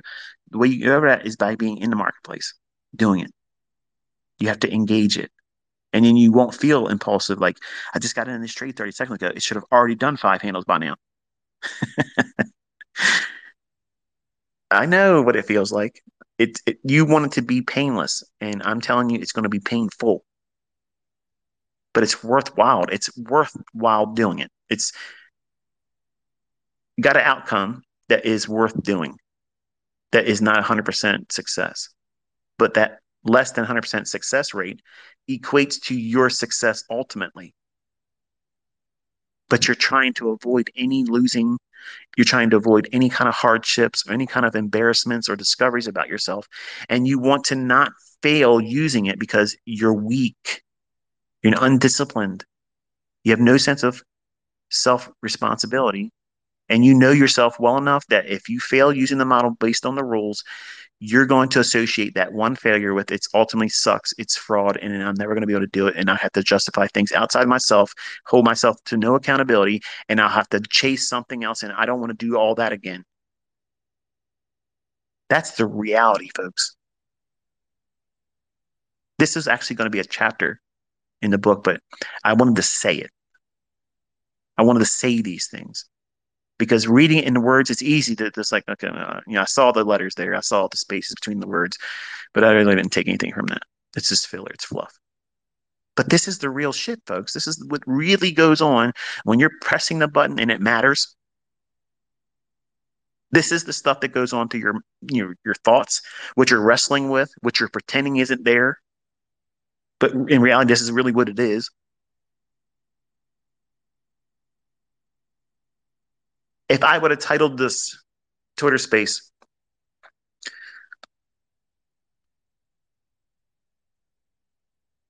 all the shit that's causing you to lose and how it's going to continue doing it. You probably wouldn't want to watch it. Probably wouldn't want to listen to it because you need to be you you need to be around someone like a, a Tony Robbins he wants to tickle your ass with a feather and say, hey, everything's going to be great. You're a success story in the making. Everything's great for you. You're not going to fail. Never accept failure because it's never going to happen for you. Get the fuck out of here. This guy used to be a fucking janitor, okay? And sold all kinds of bullshit, blowing smoke up, up, up people's asses, walking on coals. Yeah, you can walk on coals. Stand on the fucking coals. Then you're going to impress me. It's fucking physics. But people see that shit like, wow, it's, it's fucking something. Furus. Meanwhile, Tony Robbins is probably unfollowing now. uh, that guy Grant Cardone follows me. I don't know how that happened, but if you're listening, Grant, how you doing, man? Um, the the new week that's coming. I'm going to say this and then I'm going to close it up. When you're practicing, or when you're reading the tape, or if you're doing your demoing, or if you're going to be taking a, a, another trade that would be gainful, if it was to be profitable, whether it be funded account, you know, funded account combine or live account funds. I want you to think about what I said today. I want you to take it to heart because if you start feeling that and you feel like you just want to get in there, turn the chart off walk away, don't do anything. Come back to it an hour later and see what would have happened. And be honest with yourself. If you would have did the impulsive entry, how much drawdown would you have gone through? Did it did it run without having the setup form later on and still ultimately go to where your model would have said? It's going to be hard for you to do this, next to impossible. But for the folks that really are here try to learn, they want to have excellence in their executions. They want to be able to trust themselves as the trader, the operator using the information and not be impulsive like a gambler at the casino. Just says, uh, screw it. I got a hundred bucks left and I'm just tired of this. Let me just lose everything. So that way I can't, I can't come back to the table now. I can't come back to this slot machine. I don't know why I can't, I, I, for life, I can never remember the name of that thing, but I got it right this time. Slot machine. You know, a gambler they don't have control over themselves. They just they lose themselves. And and and I don't gamble in casinos. I've taken one hundred dollars to a casino. It was my first year anniversary. We went to Atlantic City, stayed at the Taj Mahal, not because I like Trump, but because that's we had a comp there from a friend of the family, and they let us stay in his room, and it was really nice. But I knew enough about myself that I don't want to take money there and gamble. So I said, I'll just put a hundred bucks into a slot machine, and whatever happens, I don't care. And it took forever, like five fucking hours, for me to lose this hundred bucks. Every time I went down, down, down, down, down, I never went higher. Thinking like one hundred and fifteen dollars is the highest it went. So my best was fifteen dollars, but who's going to stop at fifteen bucks, right? But for hours and hours and hours, it would drop down. I'm down to 30, and all of a sudden, it up to 80, 90 bucks, 100 bucks, maybe 102, something like that, but never went above 115. And it would drop me back down into 20s and 15, got down to like 12 one time. I was like, okay, it won't, be long now. It's going to be gone. And then right on back up to the 75 and 80 hours. And I'm like, what the hell?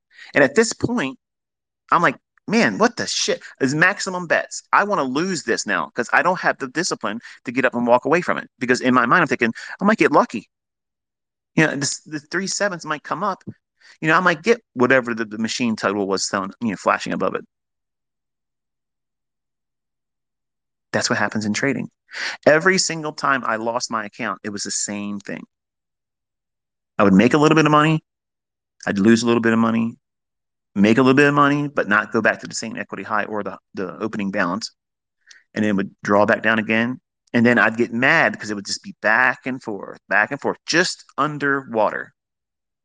And I just wanted to have that one trade to put me back above water. Because in my mind, I was thinking, 20 year old, you know, even if I have a failure here, I got plenty of time to make more money and, and refund it. That was my excuse. That was the insurance policy. That's bullshit. That's that's the wrong mentality. You need to treat it like it's the only account that you're ever going to have. That means it means something to you. It's your child's education fund.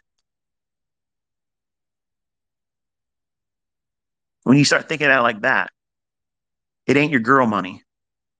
It ain't your, I can replace it with something I can do over here or there. It means something to you. When you conduct it with that in mind and you are held accountable, which is real hard in this industry because how can you be accountable to anyone that doesn't do it too? It's not like you can go to your spouse, your boyfriend, girlfriend, a family member, your coworkers, and say, "Hey, here's what I'm doing, and I want to show you what I'm doing. And when I'm wrong, I want you to be able to say, you know, are you following the model?" They want those opportunities. They want to be able to say, "I told you it wasn't going to work," so you're not going to be comfortable and honest. And your spouse isn't going to see it. They're not going to see it. They're not going to believe it. They're not going to be behind you because they've never seen this before. You haven't seen it before. You brought nothing for them to feel confident about what it is they should trust. There's no evidence that what you're doing is a worthwhile investment and you're trying to risk money. It seems like gambling. It seems like nothing more than going to a casino. So they're not going to support you. They're not going to be a a means of holding you accountable in a, a realistic manner without being too judgmental. So you have to do it. You own all this responsibility.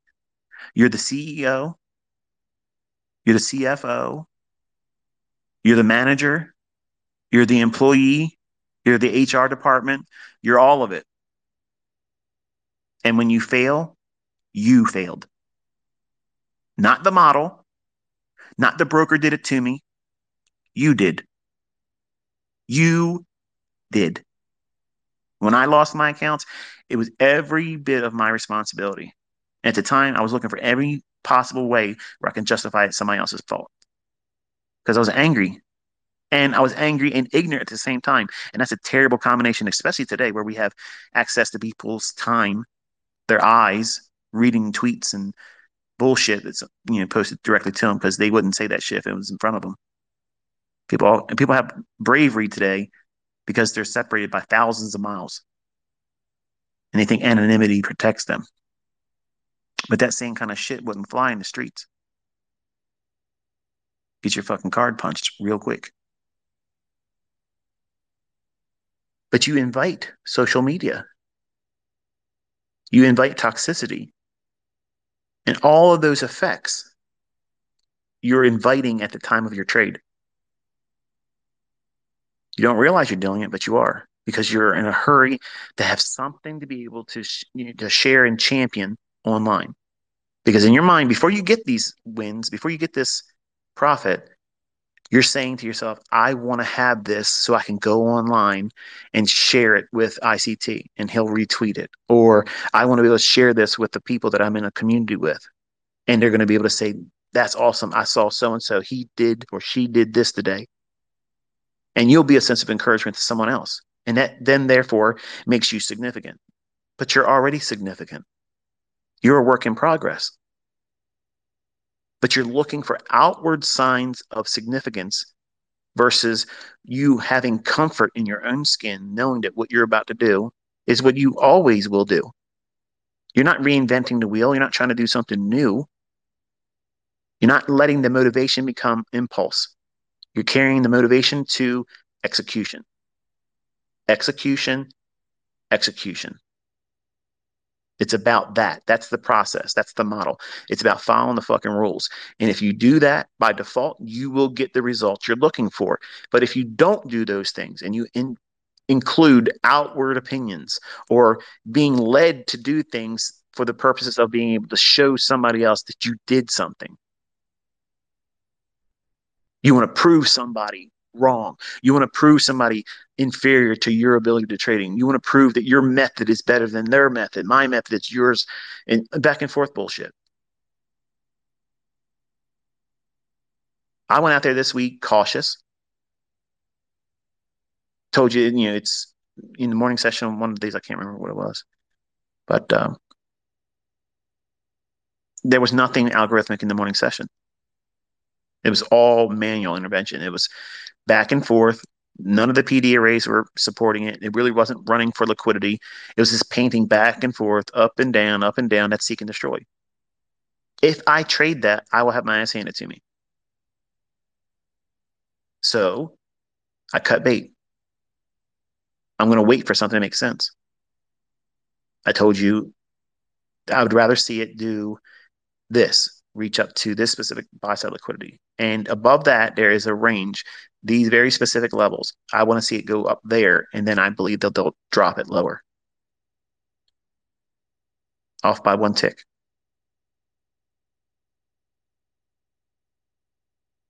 Yesterday, beautiful execution.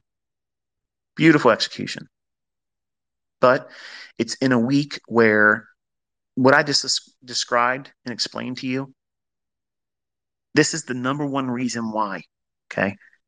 This is the absolute number one reason why I don't sit down with you live and go through the motions of doing this because many of you have confirmation bias. Like you have to have confirmation that if I say I'm doing something or if I take a trade and I enter it live, and I'm talking about if I use a limit order where you can see that order is resting before the market gets there, you all could potentially copy that trade, but not all of you will. Some of you are going to be, well, a little skeptical, not in the sense that I might not be able to do it right, but you need because you're going to be risking your own money. That's exactly what you want to do. You want to be able to copy what I'm doing. And the ones that won't take the actual orders, you're going to wait and see if it starts moving in the direction I think it's going to be. So my order would be filled. I'm already in profit. It's running towards my target. Then you would do what I'm explaining here. The motivation for you to want to take the trade, now you become impulsive and you'll chase it. And what'll happen this is exactly what the fuck happened on Internet Relay Chat back in 2000 and 2001 where I was hosting a chat room. I was literally calling the S&P. I was telling everybody what my orders were, where my stop were, where my target was. I was doing that. And I had people saying, I lost fucking money following you today because this, this, and this. Okay, show me your fills. Six and a half, seven fucking handles past where my order was. That's not following me. That's chasing me when I'm already winning. And in social media, people have a tendency to be able to bitch online about things that are absolutely 100% their fucking fault. And then people that don't know the, any better just show up like a like a car driving by a car car accident. They're turning their heads, you know, rubbernecking. Oh wow, what's going on? Oh, this guy said this, this, this, and he apparently he must not be able to trade because that person followed him and they lost money. When the details are my trade worked out fucking perfectly and you didn't do anything right and you chased something. And now you're pissed off because you wrecked yourself. You didn't listen. You didn't even use the model. You just chased something you think, okay, it's finally proven to me that it's going to keep moving. And then you got sucked into the drawdown. That's natural. It didn't reverse. But you can't handle it because you don't know how to trade and you didn't do anything in the model. You're just impulsively chasing price. And because human nature being what it is, you, like anyone else with a weak mind, would say, Well, it's not my responsibility. I didn't lose money. You know, you caused me to lose money. When I didn't push the fucking button, bitch. You did. You did that. And I have students in my mentorship that in every intake, some of them tried to do that shit. And I said, uh, show me where I told you the entry t- uh, pattern was. Where was the entry price on it? Where was the stop loss at that you employed? Where did you hear me say that? Didn't happen. But it went to where I said it was going to go. You are to study which one of these PD arrays do you see continuously occurring. Whenever I point to something in the price delivery, this is where I think it's going to go. And it runs there, when you observe and you study price action, what are you seeing? Because not everybody's going to see a fair value gap. Not everybody's going to see a mitigation block. Nobody's going to see, no, no, not, not everybody, but everybody isn't going to see a breaker. the one that jumps off at you, that you're just able to see right away, real quick and easy, that's the one you start with. Because you're all going to learn from that one foundation how you can apply every PD array after that, but you got to get good at one of them. How's that possible? Because you're all doing the same damn thing. The market's going to go to liquidity or inefficiency. And you have to have experience working towards getting that goal as a skill set that you can lean on. If I'm 100% confident that I know which side it's going to go for, buy side or sell side, whether it be in the form of inefficiency or actual liquidity below or above highs. Whichever those two instances are, whatever I settle in on and I'm confident with it, when I show you my pyramids, when I'm building up a position, I'm literally trading every fucking PD array that's forming from the time I get in the trade until it gets to 50% of the range that I'm expected to see pan out. Then I can't do any more pyramid entries. But I'm literally trading every fucking PD array just to prove and stick it in the asses of everybody there that doubts this stuff ain't really there. I do that. And any one of those pyramid entries could be your unique entry model. It's not it's not selling the idea that that's better than the the the, the other ones that I've taken. Any one of those can be what you're looking for, but does it resonate with you? And what happens is when I do this, you all want to just go out and say, I want to be able to do that. I want to do eight entries and capture this big run up, full pull. That's what I mean when I say I'm not the best mentor because I don't always have the best way of teaching the, the methodology that I'm trying to employ, teaching a concept, many times gets lost in translation. And that's why sometimes you'll say something to me that otherwise, you know, it's a really nice opinion of me. It might be, you know, a high remark, but I won't like it because you got something from something that I wasn't really aiming for. And I don't want to encourage you to see something that really wasn't my intention at all. So it, it, it's a very difficult thing for me to be a teacher doing this because it brings with it. I mean, if you were all honest, if you were all honest and you were 100% responsible, I would want nothing more to be able to say out here and say, okay, this is what we're going to do. But but you're you see people out there talking bullshit now. they're talking bullshit. I'm out here proving it every fucking week, and they're making up shit. It's laughable. It's literally laughable. But that's human nature. And things are getting tightly wound up, and people are getting really emotional. They're lashing out, and they want every opportunity to find an outlet. Let me plug into whatever's available so that I can release my hostility. I'm not going to be that for you. You're a fucking failure because you're a fucking failure. When I failed, it was my fault. When I succeeded, it was because I stopped thinking like a dumbass, stopped doing dumb shit, stop inviting outward influences and me being impulsive. I had to wrestle that stuff. Had to subdue it, overcome it, and make no allowance or invitation for it. That's what I'm talking about. It's why it's going to take you longer. Perfect example. That, that's why I like that guy, Patrick Wieland. You know, he tweeted like, why am I? I think he's being facetious to the people that, that follow me. He's having fun with all you. you get two team mentality and you try to defend me. I, I don't see anything that he's doing. I think he's funny. But the, I like watching him because he's a case study in everything I'm talking about. He shares his frustrations with his shortcomings. I wish I could just hold on to these runners. I know if I get out of this trade, it's going to, he's literally a case study for you to see exactly what I'm talking about. And if he applied the things I'm talking about as a solution and did it openly in front of all of you, not only would he get over what he's having an issue with, he'd be able to hold the trades longer and he had these big windfall victories. He'd have more payouts. His audience would grow by default. He would be a bigger, well, celebrity in the trading circle. He'd have more followers on his YouTube channel. He had more ad revenue. People would probably be more inclined to buy whatever he's selling. And for the folks that view him as toxic, if they was able to be more consistent about taking these big runs, they wouldn't talk so much about that. And I'm convinced that the people that bitch about him most are the people that try to follow what he's doing. Exactly what I just said in this Twitter space today. They're chasing something and they wreck themselves and they want to use him as a catalyst, just like they use me and any other mentor or teacher out there that's going to be able to be faulted for something that they themselves done themselves. And I'm sorry, but I'm going to call bullshit. It's bullshit because as a 20 year old, I did the same damn thing. Okay. I blamed Larry Williams for every fucking account that I blew after I learned some of his shit. I blamed that man, and he didn't tell me any fucking thing.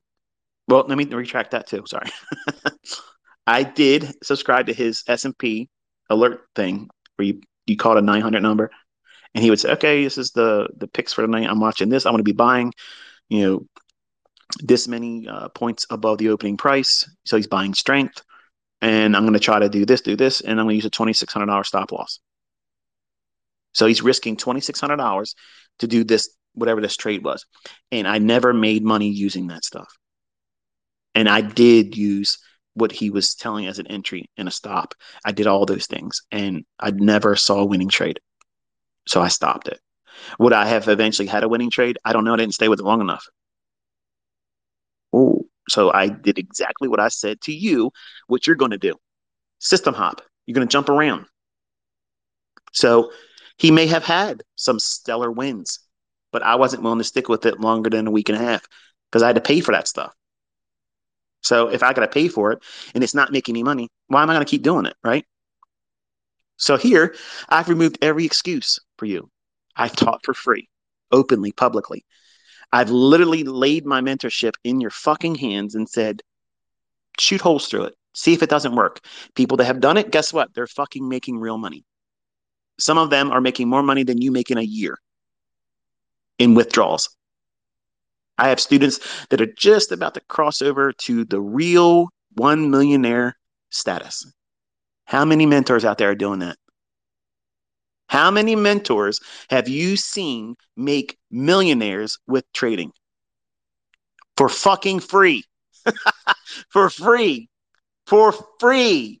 There's none of them out there. None of them. You're listening to them. And that's why everybody fucking hates me that sells something because I'm tearing down their shit. I'm not actively trying to do it. I'm not trying to victimize any one of you, but the industry needs this. I'm a fucking enema and I'm flushing all the bullshit out of this place. I'm the one doing it. Nobody's doing it with me.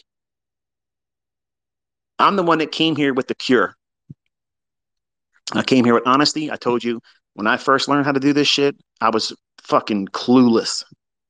I changed and contorted everything. I abandoned this, abandoned that, and I had it in year three, almost three and a half years, I had it. But I tweaked and messed around with it for another year or two years, going on six year. Uh, that's when I knew what I was looking for. So it's not easy to find yourself. And some of you may hear that and think, I'm not doing this for six years. I need to work right now. You're going to fucking fail. You just said, I have to do this for six years or I'm never going to be able to make money. No, I'm saying with that mindset, you're going to fail. Because I subscribe to the idea wherever I got to go in this, as long as I arrive in 20 years, I'm good. I'm good. I'm good. If I'm there in 20 years where I don't have to have a job, I'm a success. So I made a lot of room for taking a lot of time making mistakes, learning a lot about shit that I thought I was going to learn real quickly, but discovered I was on the right track by like having a broader horizon for me getting to what would be considered success.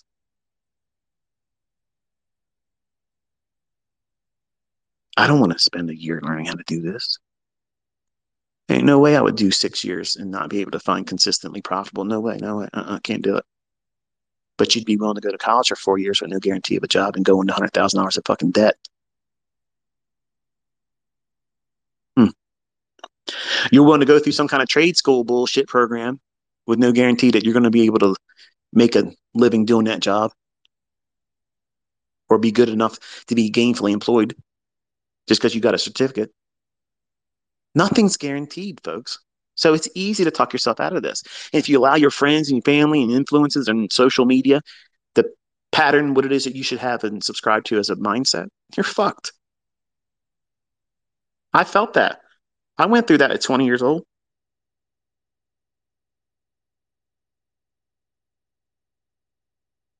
It's human nature to be like that. But you're running your own company here. Some of you are just about to start your own enterprise, your own business, your own empire.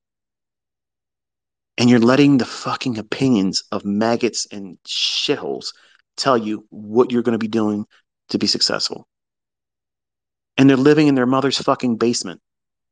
They just graduated high school two years ago. And you're letting their opinion about you and what you should be doing.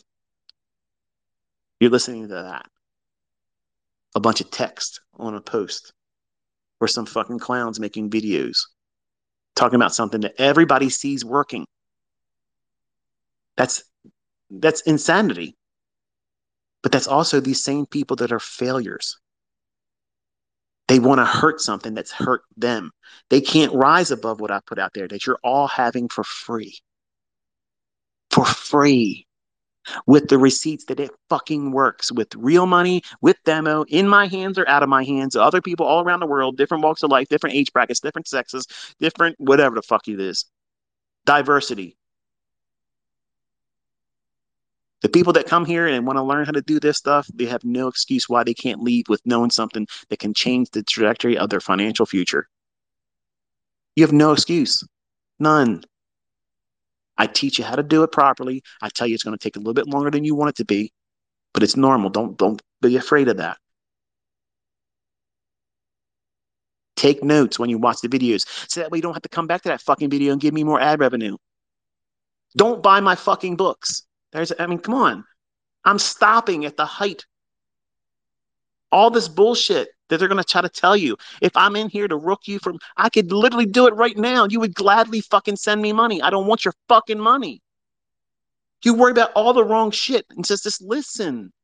Just put the work, all the effort into things that you're trying to combatively fight against. Take that energy and turn around and say, okay, let me just put it into this. I had so many trolls on baby pips that are now profitable, consistently profitable fucking traders using my stuff. You know what they learned? The free shit right up there on 2022.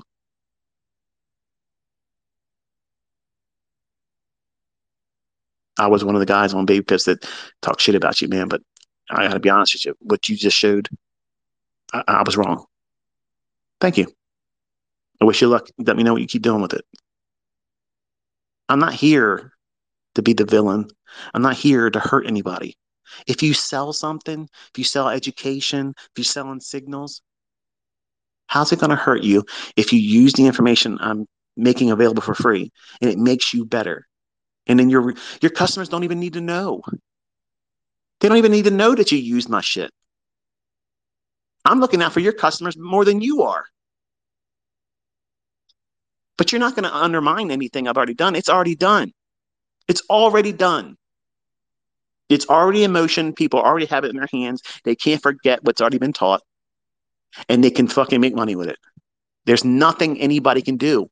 Nothing. All that drama, all that fucking wasted energy. Look around, man. Shit's getting fucking hard. And you got time to be doing this dumb shit? Arm wrestling somebody else?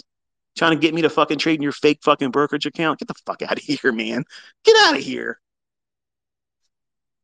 Trading a real fucking account where it's third party audited by the Commodity Futures Trading Commission, then people will take what you're saying with a little bit more weight. White label fucking brokers is bullshit.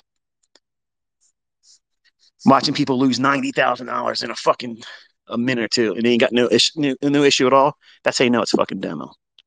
If they're smiling about it, it's fucking fake. okay, it's fake. If I'm dropping ninety grand, I'm gonna feel that. I'm gonna feel it. I'm not gonna be sitting there staring into the fucking webcam like, oh yeah, oh, there's something. Yeah, it's horseshit. That's fucking bullshit. But hey, you know, everybody's got their own fucking way of getting their audience. But I want you to understand something. The greatest testimony that I don't need to fleece anybody is me leaving at the highest point. I'm not going to sell you nothing. I'm not telling you to buy my books. I'm only writing them so that way my stuff is in print correctly. And nobody can say it was not explained and that I didn't author it and I gave it to you all. I'm not going to make it an expensive book. It's going to be reachable for all of you.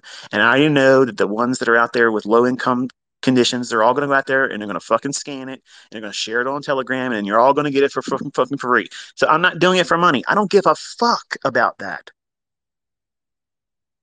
You're all waiting for that to happen because you're going to sell $5 editions of it. Once they're in print, I'll fucking put them on my fucking website for free. I just want them with the you know ISBN number. It's it's mine. It's printed. I don't need your fucking money. I'm not in need of you paying my fucking bills. I'm not in this for clout. I'm not in here to be worshiped. I'm leaving the king. I'm stepping off this fucking throne. Nobody dethroned me. No one pushing me off of social media. I fucking am leaving. Because I need to. My family is requiring me to do this. But none of you have an excuse. You have no justification or any real reason why you can't take this information and make money with it. It's costing you nothing. And everything that everybody's ever fucking said about me, I've proven is total fucking bullshit. Ask anybody right now that is selling shit or trying to grow their audience and have a little fucking check mark on fucking Twitter. Count how many people are in my audience right now listening to this Twitter space with a fucking check mark. I don't have no check mark. I'm not trying to make money off of engagements. My videos are monetized because if I didn't have it monetized, YouTube would be getting fucking sixty thousand dollars a fucking month in their pocket. And for what? I'm not in it. I'm not in there to make them fucking money.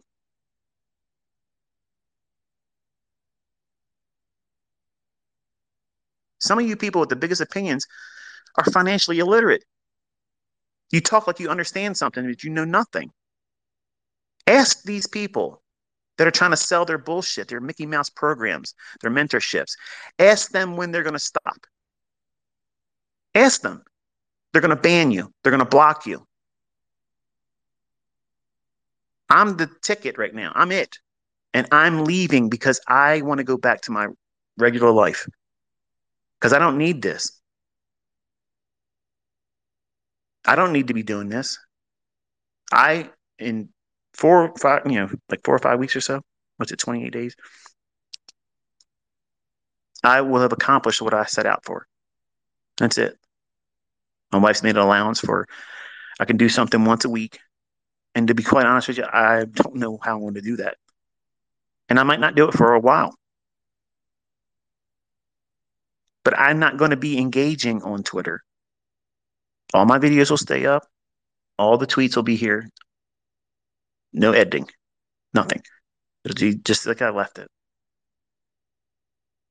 And I want you to think who else with this much influence, this much open checkbook, all I got to do is put a price tag out there and you're all going to send it to me.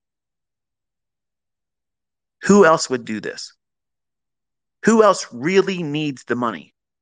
Who else needs the attention, the adornment, uh, or worship that you all pretend that I, you think I need that? I don't need that. I can't wait to put down Inner Circle Trader. I've carried this moniker too long and I've allowed it to define who I am, and it's not who I am. I am the guy that talks in those other Twitter spaces.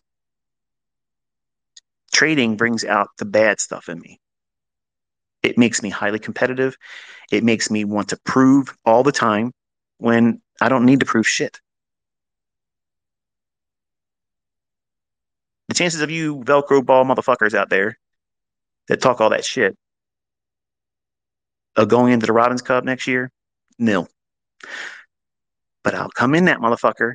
You get on that leaderboard, go on the number one spot, and you call my motherfucking ass out. And I will go in there and roast your ass and never tweet one about it. Won't even mention anything about it. I'll just walk that shit dry. And then my banner, uh, the banner on my YouTube channel will be the fucking little statue they fucking give you. And I'm not going out to Chicago so they can interview me and take pictures of me and then present me with it. They can just fucking mail it to me.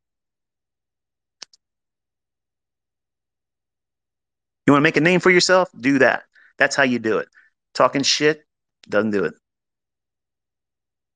Because there ain't nobody in this industry causing this much fucking waves, making this many fucking testimonials with real fucking money, people making real money, lives being really fucking changed.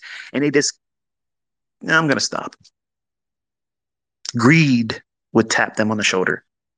Greed would cause them to sell everything, put a price tag on everything. And I've never wanted to do that. I never really wanted to do it. But people started selling my shit. And I got a fucking case of the ass. I got mad. And, you know, it is what it is. And then when the people inside that mentorship were selling it, I was like, I'm feeding them still. And I've made millionaires in Africa. They're rich because they sold something that's mine. Because it was easy to do.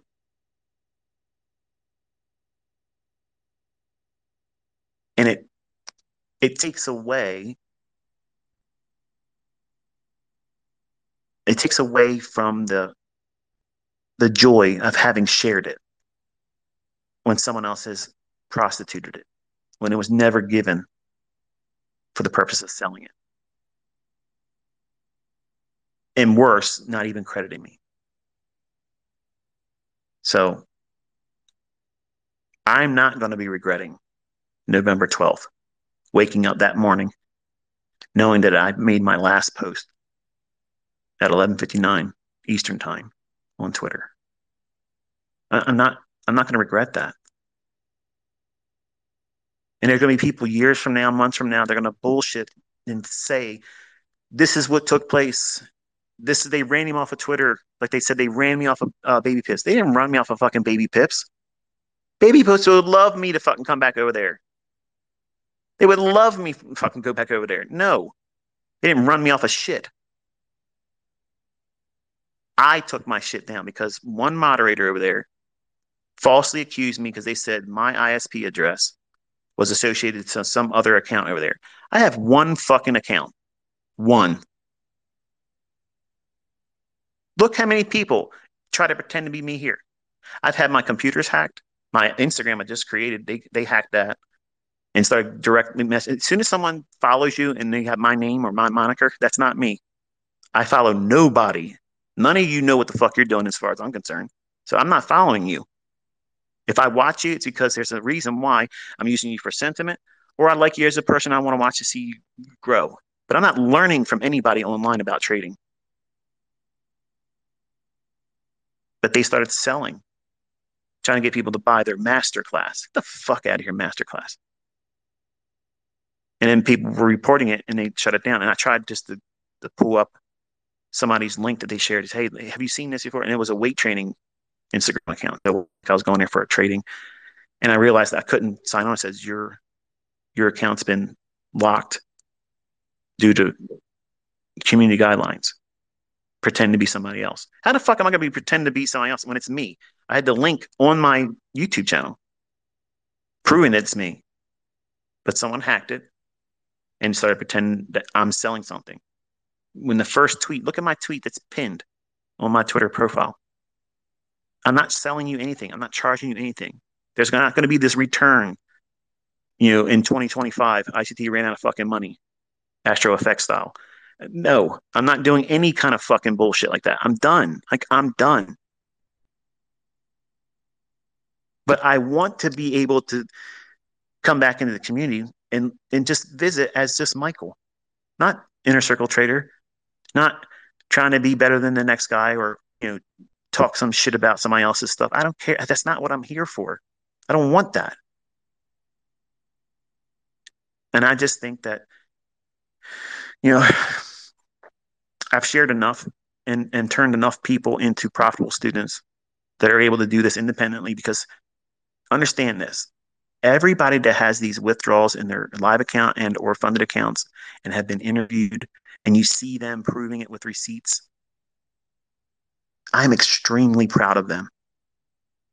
I don't care what the denomination is, how much you pulled out. If you're doing it and you learned from me, I'm so proud of that. Because you did it on your own. I didn't tell you when to get in. I didn't tell you when to close a trade.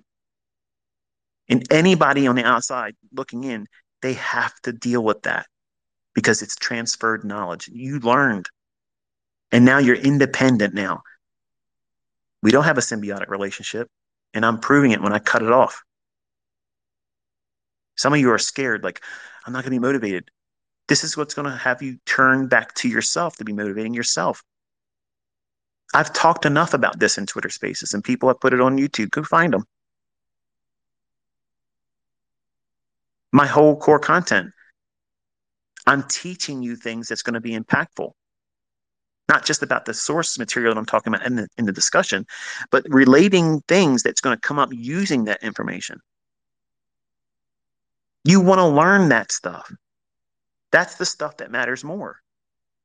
They're the, they're the answers to the questions that you have not come up against yet.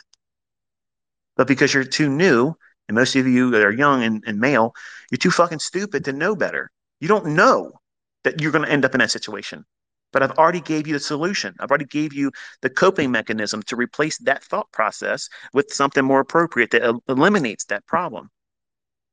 But, but for the folks that are smart enough to know that I'm giving you the answers before I ask you the questions, before the market demands an answer to that question of, from you personally, it's advantageous for you to consider how you might react in those in those circumstances. But as a 20 year old, I didn't think like that.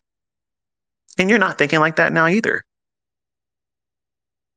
So you have to you have to take what I'm sharing and weigh it out. It's not filler. This these things right here, I'm talking to you on a fucking Saturday, they're not monetized. I'm not making anything out of this. Nothing. Other people are monetizing them on their YouTube channel, and I don't give a fuck. I'm telling you what it is that you need to know. I'm guiding you, I'm teaching you from real world experience where I've hurt myself financially. I've taken accounts to zero, not doing the things I'm telling you. This is what I've learned not to do anymore.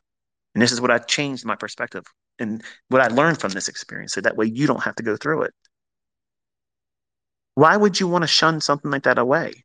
Like, why would you want to discount that? That's value. That's wisdom that's costing you nothing. And just because you haven't experienced these circumstances yet, you will. And if you don't know how to deal with it, you're going to wreck yourself or talk yourself completely out of it. And you'll stay working at Jiffy fucking Lube, you know, changing oil and maybe looking for a different job at Walmart, you know, months later. Doing routine, mun- mundane little bullshit of jobs, never really amounting to anything and always in lack.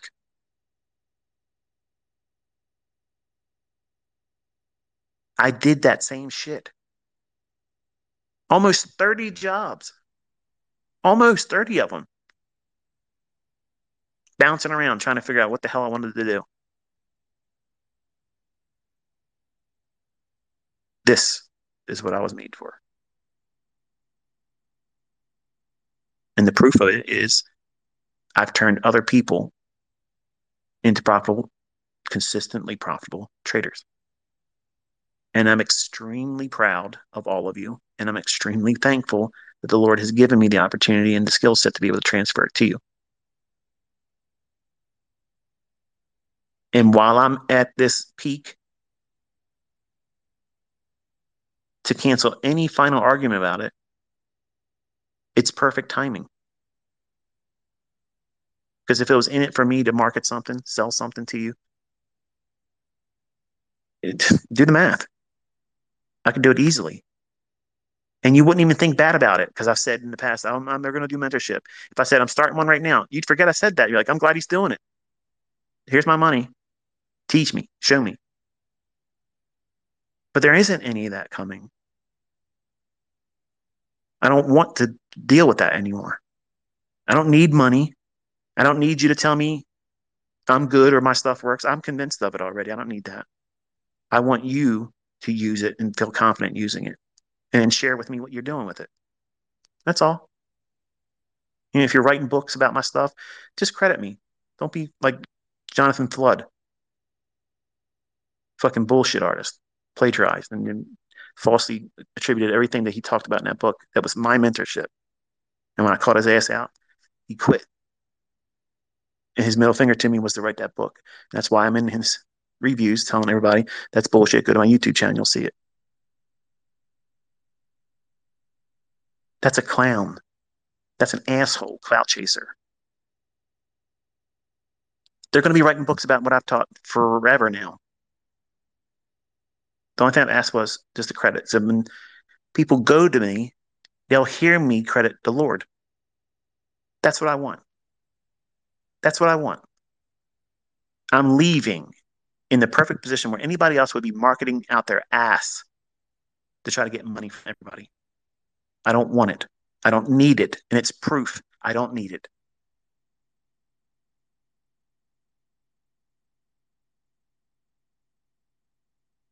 I can't wait to not refer to myself as three letters anymore. I can't wait until I'm not the person everybody's bringing up all the time. I can't wait. It's uncomfortable. I like this medium because I'm talking in a setting where I'm constantly reminded I'm in, I'm in the room by myself. I'm introverted. I'm not, I'm not a person that would be all that outward. You come fucking with me, I'm going to stomp your fucking ass. But normally, I'm not going to be very forthcoming. I'm going to be reserved. I'm going to be the person that talks the least in the room. But we're talking about something I feel I have a little bit of authority in. I have experience that some people don't have. I have insight that nobody else has. And I have the largest student base now that are bringing the receipts, proving it works. And they have the respect and consideration and character to be able to say thank you appropriately. That's awesome. That's awesome. I mean, that those things are treasures to me. Every single time you guys share what you've done and your results, I screenshot them. I screenshot them and I email them myself. I have a scrapbook of that stuff.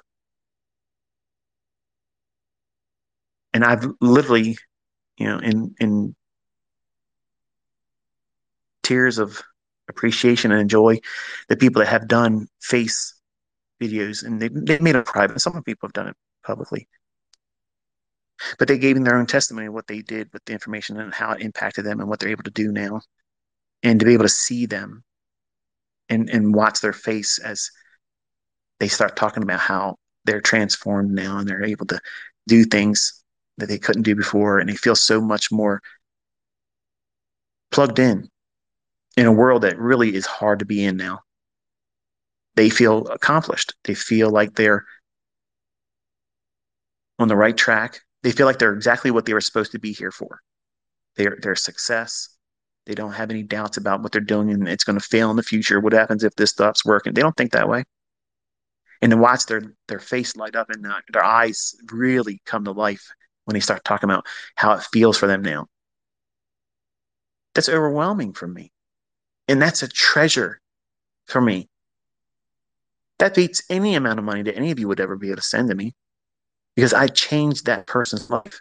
And now they're convinced that they're absolutely going to be able to go forward with that skill set.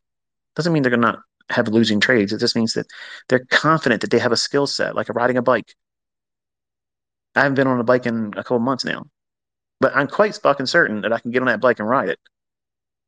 It's a skill set that I have. Now, can I do all the BMX tricks and shit like I did when I was a teenager? Hell no, I'm not even gonna try it, blow a hip out, right? but to see individuals literally show their hearts and their appreciation, and they don't have to. You know, I get lots of emails I have never been able to get to because there's so many of you. I got letters, I got boxes of letters literally that I, I don't have time to open up. Packages, you don't need to send me gifts and stuff like that. I know you all you, you have my address, and if you've been waiting for November to come and you're going to send me some stuff, please, you don't need to do that. I, I literally am running out of space, and I don't want to be running storage places just the, the store shit that people are sending to me. okay. Just tell me thank you. Give me a, a, a, video that you made private on YouTube and just tell me, you know, what you want to say. Cause believe me, I watch all that. I watch it and I'll comment, know, you'll see that I saw it. And I'm just very appreciative of it. And my wife and I are, are very blessed to be able to see the impact that the Lord's allowed me to have in other people's lives. And I'm very, very honored to be called your mentor.